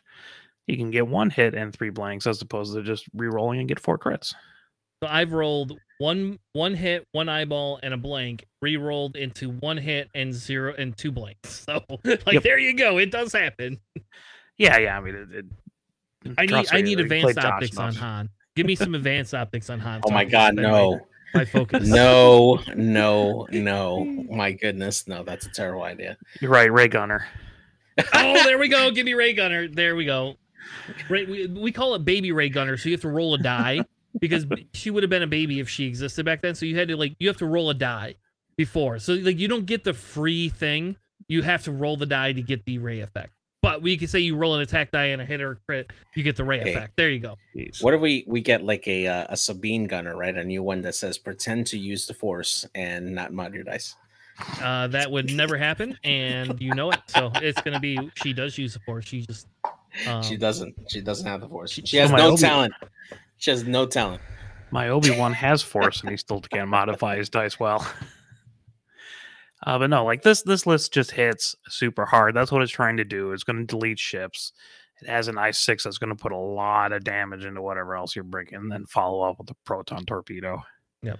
And that, Uh, that's why they're running Juke in that list with Keo. But to me, I think the concussion missiles, Lone Wolf, allows Keo to be more independent, like Luke, and allows you to you to be more versatile. I understand in a five ship list why Juke works very well, but in in, in a four ship list, to me, the Lone Wolf um feels. I mean, better. also you're eating a shot from Han, a Fenn, and like a proton torpedo. Like you probably don't have any mods left for that juke. Um, but also like this this list is solid for assault. Like Han's really good at assault. He can he can be there. Uh, Fenn Rau's always going to be roughly around whatever objective you guys are knife fighting over. Uh, salvage is not too bad actually because Keo, you don't get the you know uh, link it to a boost, but you can also side slip with a crate. uh, Luke will take it, especially because you know you have attack speed. You can still boost anyway. It's not a boost action. Um, and for like scramble, it's a little bit like Han can do it if he's like doesn't really have two ships by him. Luke can do it because he's got the force. Like Keo can do it. Uh, it's not too bad. It's just Fenn Rau is the one that's not really doing a lot of scenario play. Fenn Rau is there to be a hammer, try not to die. Yeah, and Han doesn't have to do that. Like I we watched a Han do scenario play this weekend Yeah. on GSG. Like we did. So all right, countering the list is Fenn your first target. Is that who you target? Like I, I don't see a point in going after Keo to some extent at this point, unless they give you Keo, I guess. Like it, it- to me, it feels like it's a Fenn or a Luke right here. I was feel like Luke, just because Luke just puts so much more damage out, and he can recover. So you kind of want to take him out as fast as you can. That's pretty much for every rebel list. You should try to kill Luke first, unless they Yeah. serve you something up. Yeah, I mean, if they give you Han, then just kill Han. But Yeah. you know, that what's the probability that you're getting a Han? You're not getting Han served up clean. Um, like especially because if Han's going in and he's going to take three shots, Han's just boosting. That's why you run the fucking engine upgrade so you can get Yeah. you can get away, so you're not taking a bunch of damage. You know.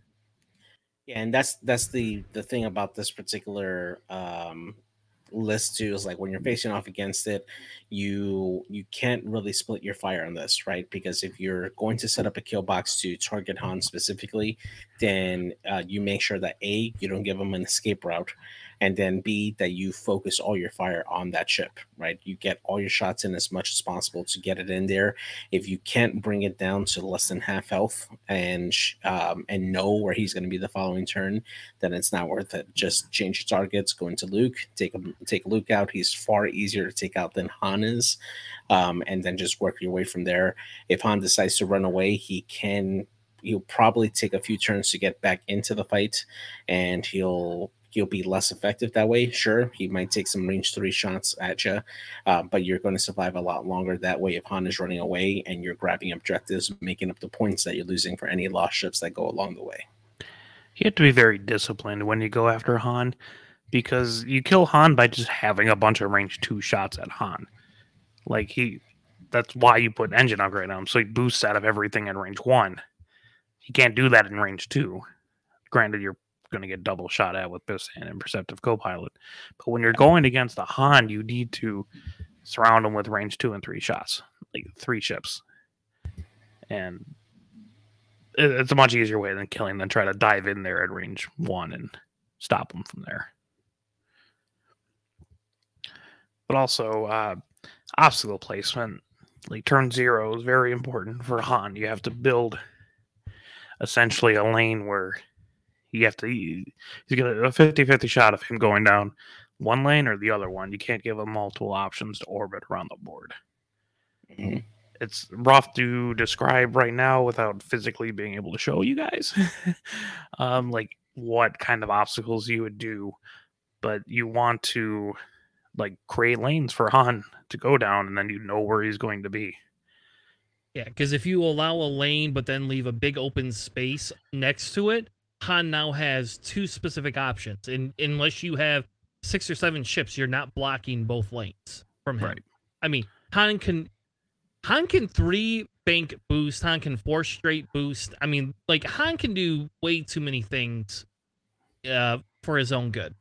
Um, like there should be like I don't know. There should be like this trigger that when Han goes too fast or does something too crazy, like you can like raise the flag once a game. It's like a condition card where Han has to roll back his maneuver or something crazy like that.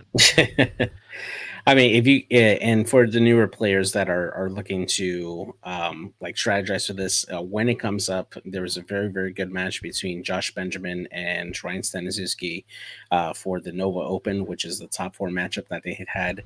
Um, although Ryan lost that game, I think that was a a very good example of setting up your objectives and your uh, obstacle placements to really limit uh, where Han had to go. Um, in that game, um, you know, all the obstacles were set like towards the middle and third part of the board where Han had no easy way to turn in through the obstacles to engage. And Ryan placed all the objectives on one spot, uh, on one side of the board away from the obstacles. And it was um, it was a position where Han if he decided to go and try to contest objectives or shoots, he was going to face the full bulk of the resistance and ended up having to turn away. And ultimately, Han did die later on in that matchup, um, but it was a very good uh, way to to mitigate Han's power and keep him on the run away from it while you can contest objectives later on. So yeah. All right, moving on to the next list. It's a very similar list, so there's probably not too much difference. Um, other than now you get Sabine with Beskar, right? Or again, you could have Sabine with Lone Wolf if you'd rather. Um, I think in the the five ship list, Sabine with Beskar is better. Um, though I like Lone Wolf a million times more for Sabine, and that but that's just me.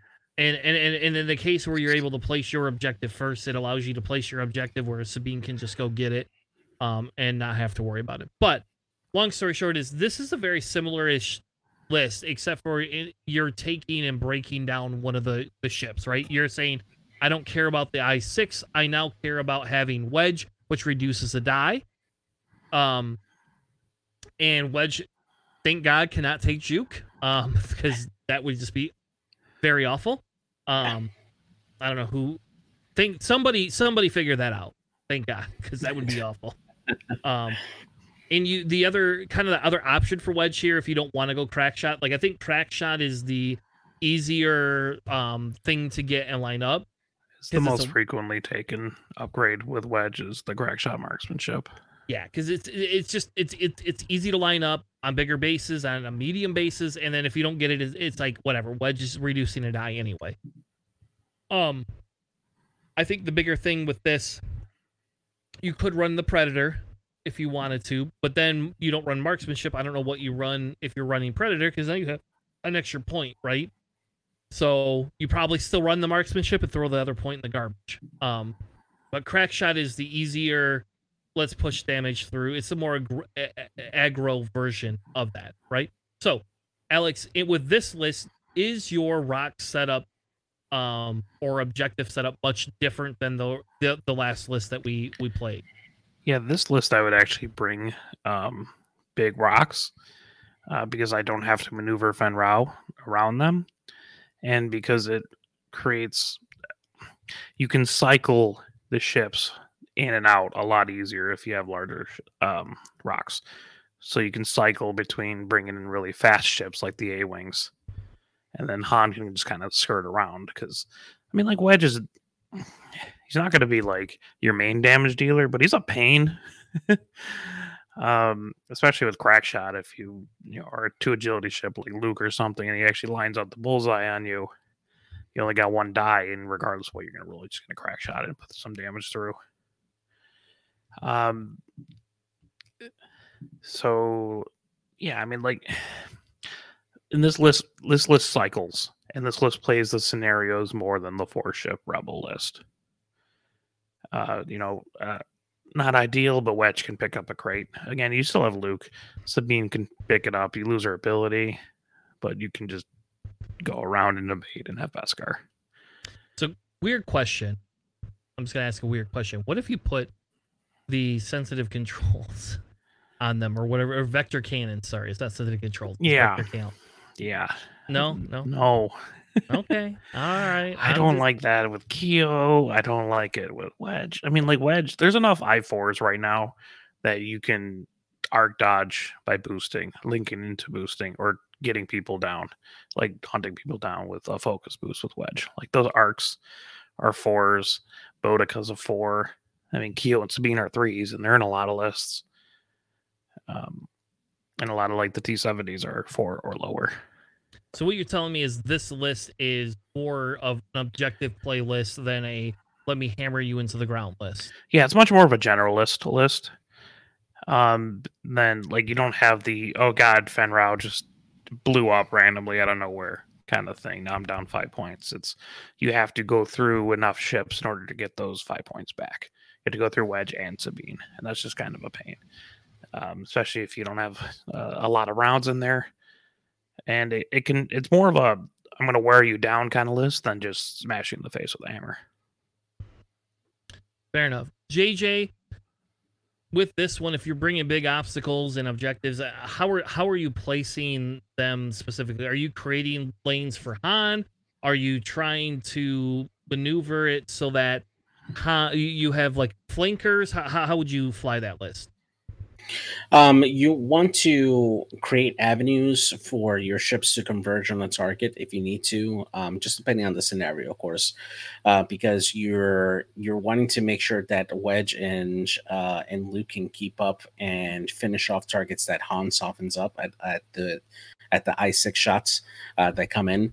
So uh, being able to have those lanes available, I mean, they don't have to follow Han like an escort, but they can come in as a flank, right, where your opponent has to make a choice to engage Luke and Wedge um, or take on Han.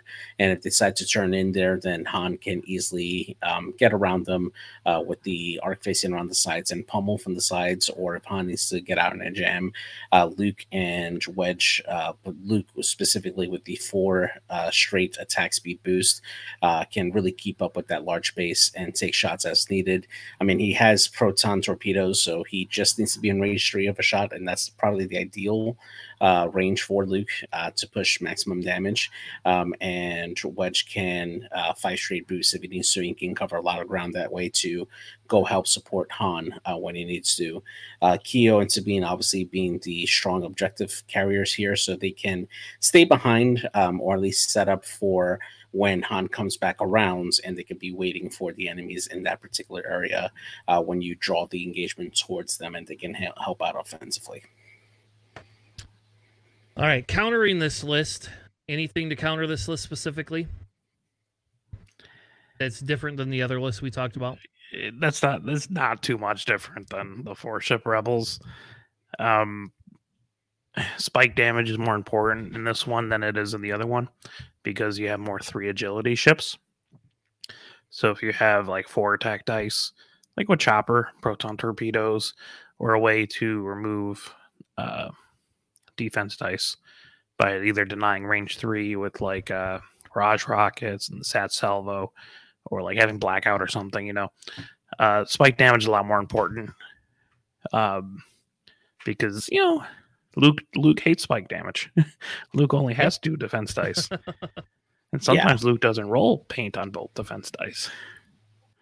Yeah, honestly, with this, um, my main priority here is to take out the objective carrier, sir, because this list feels a lot more geared to take on objective points.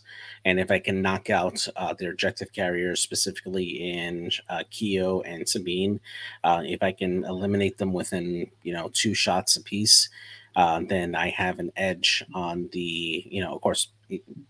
Depends wildly a lot on what I'm bringing to the list, but you know the average that we're seeing right now are five ship lists across the board. So if I can reduce their numbers by two, that gives me an edge in claiming scenarios, and um, and that way I can put the pressure and make the rebels come to me instead of me having to chase them, um, and set myself up defensively where I can uh, focus fire on whoever's coming in and uh, and go from there, right? Um, so if the if my opponent's gonna serve up um, or leave Keo and and or Sabine by themselves on the side while they're bringing their strong forces through Luke and uh, with Luke and Han on the other side. I want to place my objectives so um, I can spread them out as much as I can and place the obstacles as a barrier between the two and just go hard for those objective grabbers. And I, I'll be ahead of the game at that point. All right. The last list that we have for Rebels, kind of on the more popular side, we talked a little bit about this tonight, but we have uh Heratani, which I guess I don't know how to spell because you spelt it different than I did. So uh there we go. There's that type of uh thing. Uh, but essentially, we have Hera with Magpulse, Hopeful, Sabine with Beskar, uh, Benthic Two Tubes with Jyn and Perceptive Copilot, and Hopeful, Bodica instead of Fenn this time with Predator, Mando, and Beskar, making uh, her a little bit more survivable and still aggressive at the same time. Um, she's pretty bloody aggressive. Mhm. And then we have uh, the boy Luke. And the way this list works is you want Hera to be able to get something from Benthic. Typically, you're running Hera kind of behind or to the side, allowing Hera to take an evade, be able to use Hera to shoot um the uh, the or not take an evade, sorry, take a lock and get an evade from Benthic when Benthic passes that token to Hera. Could be a focus token too. It doesn't have to be the evade, but it allows Hera to be able to share what she needs to share. So if, if Hera shoots a mag pulse and it goes really well and she doesn't have to re-roll or do anything fancy with it, then it gives her the opportunity um to pass that lock off, right? If she needs to. Which could be crazy good for Luke. I mean, just giving Luke that lock you can is stupid. Yeah, a sneaky thing you can do if Luke was not able to get a lock on like an i6 or something before him is just lock it with Hera and then have Luke instinctive aim and then right as he does that pass over the lock so he can reroll and then do the focus. Which Which is is silly. crazy to me. But you you bet that but you can do that. You you also have Hera double modded with a mag pulse, which is, is Mhm. pretty good. You know, Yeah. um mag pulse at i6 is really good. Like people are running swarm tactics with Hera, right? Like to get Bodica up to an i6 and I think in this list you don't want to do that, right? Like that feels like Hera is just too cornered and caged. Yeah, this list you're stressing more Hera than you are just straight damage dealing with Bodica because just giving Hera a focus with Benthic, and then if you're defensive or you don't have a um, a shot with Hera, just take another focus action or evade action, and then whenever you pass it with Hera, then you can choose if you're in range of Benthic, you can just choose uh, when you pass over the focus if you want it to be an evade. This is like the original, what we would call the original like SOC arcs like garbage, right? Like this is Yeah. kind of the original version of this. If you fit with no penalty. yeah, with no penalty, Yeah, penalty, with no penalty and Yeah. more agility. yeah, and more agility. It's like if you put Garven in this list, like you then now get to generate the extra focus too on top of Infinite that. focus. Yeah, like like yeah. that's before Bodica. Garven was a thing, right? you know, like you, you would you would use Garven instead. Um, I don't know. Is Garven four points? Yeah, Garven is four boy, points. Boy Garven is four points. Okay. Yeah, with the APT. Yes. Yeah. Which you can then double mod Yeah. because you can just pass on the focus.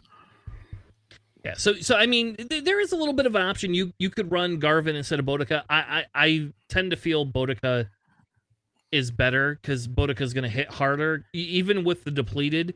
Like I mean, you're still rolling five dice, five or six dice, no matter what. You know, like that's you're you're you're really running. You know, like you're eh, she's going to be able to do things other people can't do. So yeah It's also real nice when remember we said that Luke doesn't always roll paint on his dice. Yeah. What if you just pass him an evade? Because he can. because he can't roll green dice to save his life. Yep. Right, yeah. Just Mhm. Hera pass him an evade. Yep. Or you can roll up, take the focus action, and then turn it into an evade token. Yeah and in this list, I think the only the only ship that you don't you don't want scrambling, right, is Benthic.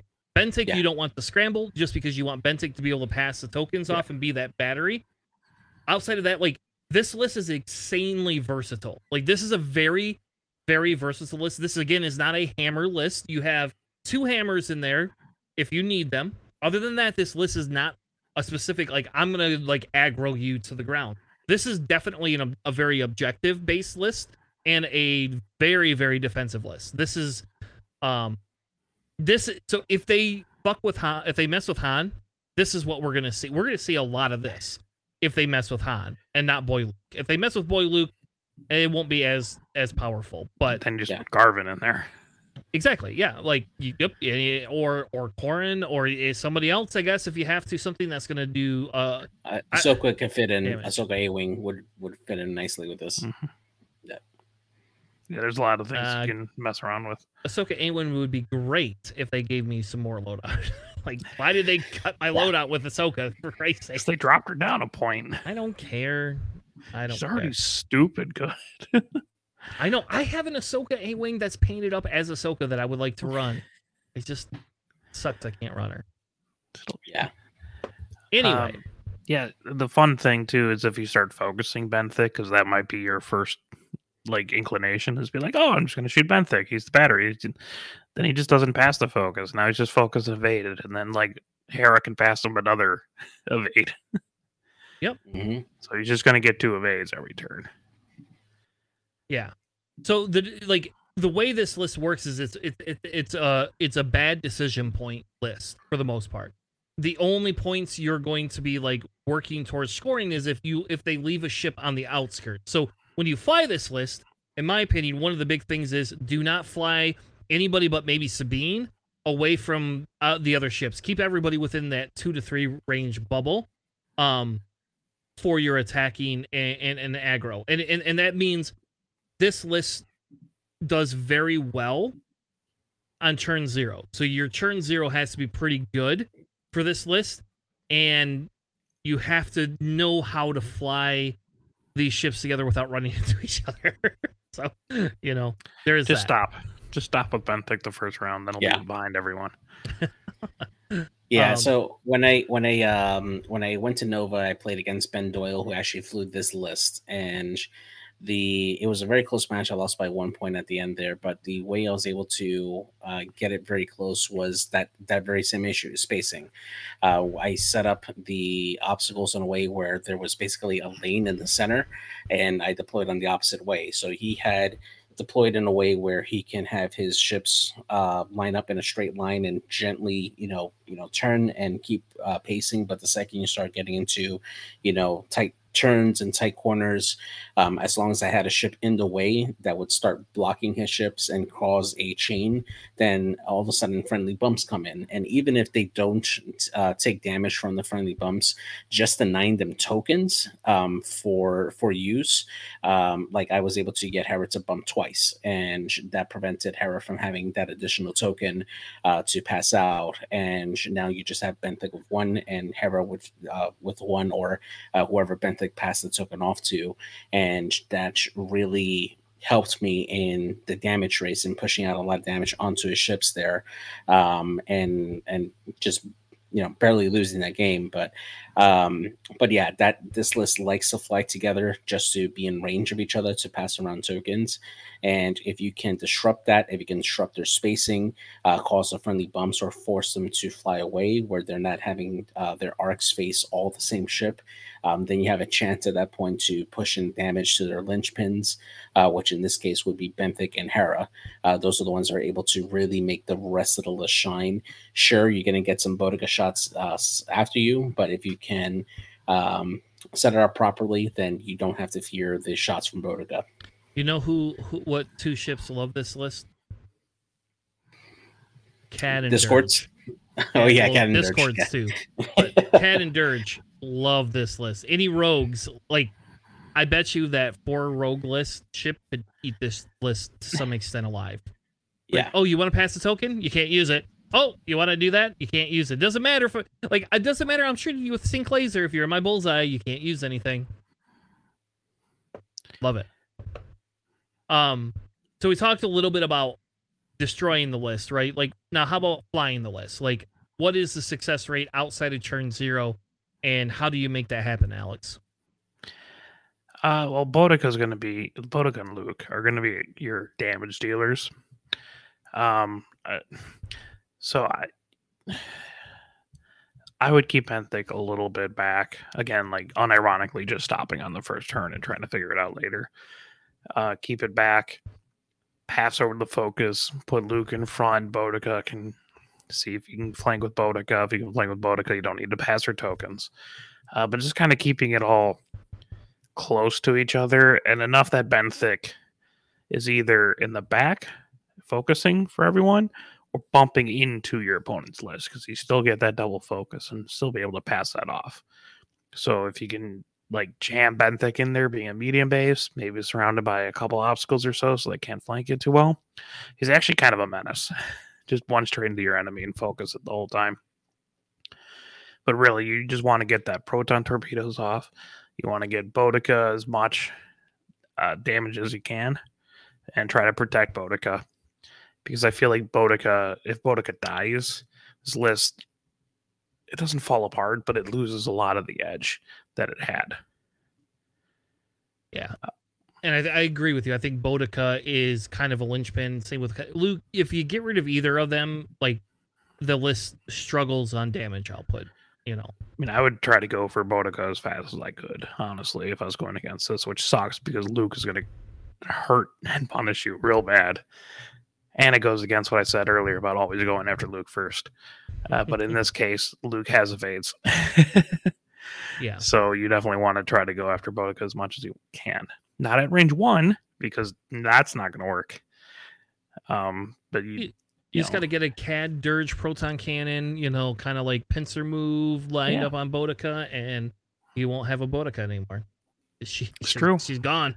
Like, oh, you want to shoot me? No problem. Go ahead. Shoot Dirge again. Like, I don't care. You got four health. Yeah, why, you bring, spend... that's why you bring scum and just put Dengar on your ship and then both shoots you, you, and you're like, that's funny. Here's a quarter of your health gone. Yeah. Have fun with that. I can survive these shots a lot more than you can. Uh, but also, like, Hera has a weakness with that mag pulse. If you are directly facing the enemy, you can focus down Hera if Hera takes lock, because you only have one mod and Hera can't pass to herself. So you have to be really careful with that mag pulse. You either try to flank, flank ish, come at a different angle where Hera's only get shot once, maybe with that mag pulse. Like I don't think you can do that too well on like an alpha strike. It's more like a utility piece there. I would not just straight joust Hera to the opposing ships. No, because uh, Hera you can have a focus evade with Hera, but also Hera's not getting support, and Hera could die real fast. So you have four health. Yeah, yeah. Green dice will uh, will betray you one hundred percent of the time. Also, bombs are super good against this list. By the way, if you happen to have a fair amount of bombs, because these are at range two of each other. Bodica doesn't want yep. to take bombs. Hera doesn't want to take bombs. That new Deathfire with the uh, swift approach. Ooh, yeah, got some yeah. some nice targets right there. Well, let me move and throw throw a proton bomb. Hey, you have fun with that. and although yep. you can mitigate some of like saturation salvo stuff by passing evades and focuses, saturation salvo still hurts. It's still yeah. Bodica does not want to get shot with a saturation salvo barrage rocket. Yeah. You, you roll two evades, they make you re-roll. You roll back into blanks, you get one evade, take two damage. You know, I mean, yep, yep. It happens all the time. And if you got if you're in bullseye, they're just gonna like with the barrage rocket, they're just gonna re-roll their damn, you know. They're like, oh, we're not gonna live long enough. We're just gonna re-roll this shit, you know. Or you're, you know, Tomax, and now you're just like, cool. I have a plasma torp, so like, if I hey, get Luke, three hits, Luke's still losing too. Luke, do you do you like your shields, Luke? Because you sure as hell doesn't it doesn't feel like it. Yeah, or, or you can actually like lay into Benthic too um, with like plasma torps because he has enough shields. So, all right. Anything else on Rebel meta staples before we wrap up this segment? I like Heratonic because I'm degenerate. I agree. Needs more Garven. I want infinite focus though. Yeah, it's funnier. Well, wait till they bump Boy Luke up in price, and uh, Alex, your your wishes your wish will become the command. Like it'll be a very simple like nope i'm not paying six points for boy luke. I'm going to um throw Garven chopper. back in there. Chopper Leebo at six points. No eh, no no you're not gonna do that.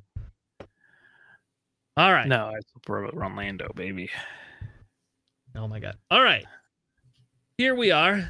Um that was the end of our first Academy 101 series where we talk about meta and analyzing lists. We are in the middle of a series where we're going to analyze the meta lists from each of the different factions, uh, maybe minus Scum. I don't know what we'll do with Scum yet, but uh, Either Yeah, which I'll way. figure something out. there we go. That that'll be the last one we do because that one's gonna be a little bit harder. I think. There are I- no uh, meta scum lists. Yeah, there there is not, except for I, I don't know. The Mando, I guess, is gonna be meta. No. Anyway, I, if it is, maybe we should make a bet on this. Maybe Do you know how many should make a people have played Mando and they're just like, never mind. I tried this, it didn't work. We'll see. That is almost all of GSG scum chat. All right. Either which way, that is our Academy 101 segment talking about rebels lists in the meta. With that being said, thank you all for joining us tonight. We will be back. Um, I, I hope we'll be back a little bit later this week with an Ahsoka rundown. It's a little late tonight. Um, I have to get up early for work tomorrow, so I'm not um I'm not I would rather edit the episode so we get the episodes out to you on time than give you an Ahsoka rundown. And I know what's going to happen is JJ and I are going to get into a Thrawn debate um, Yes. that could span an hour. Um, Yes, So yes, because him and I do not agree um, on a couple of things. We do both agree on Thrawn's appearance and how amazing it is and how Yes. it's like the best thing in the world for Star Wars, in my opinion. And I hope we get a lot more Thrawn.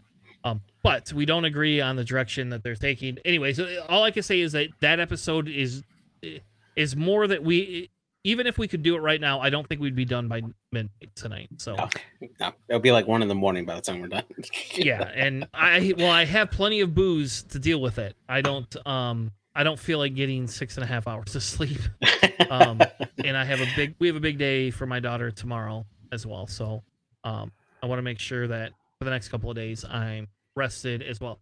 So we'll try to shoot for maybe Wednesday and then we'll cover episode maybe six and seven on Wednesday. Is seven gonna be the finale? It's no, not- eight. no. Eight. Okay.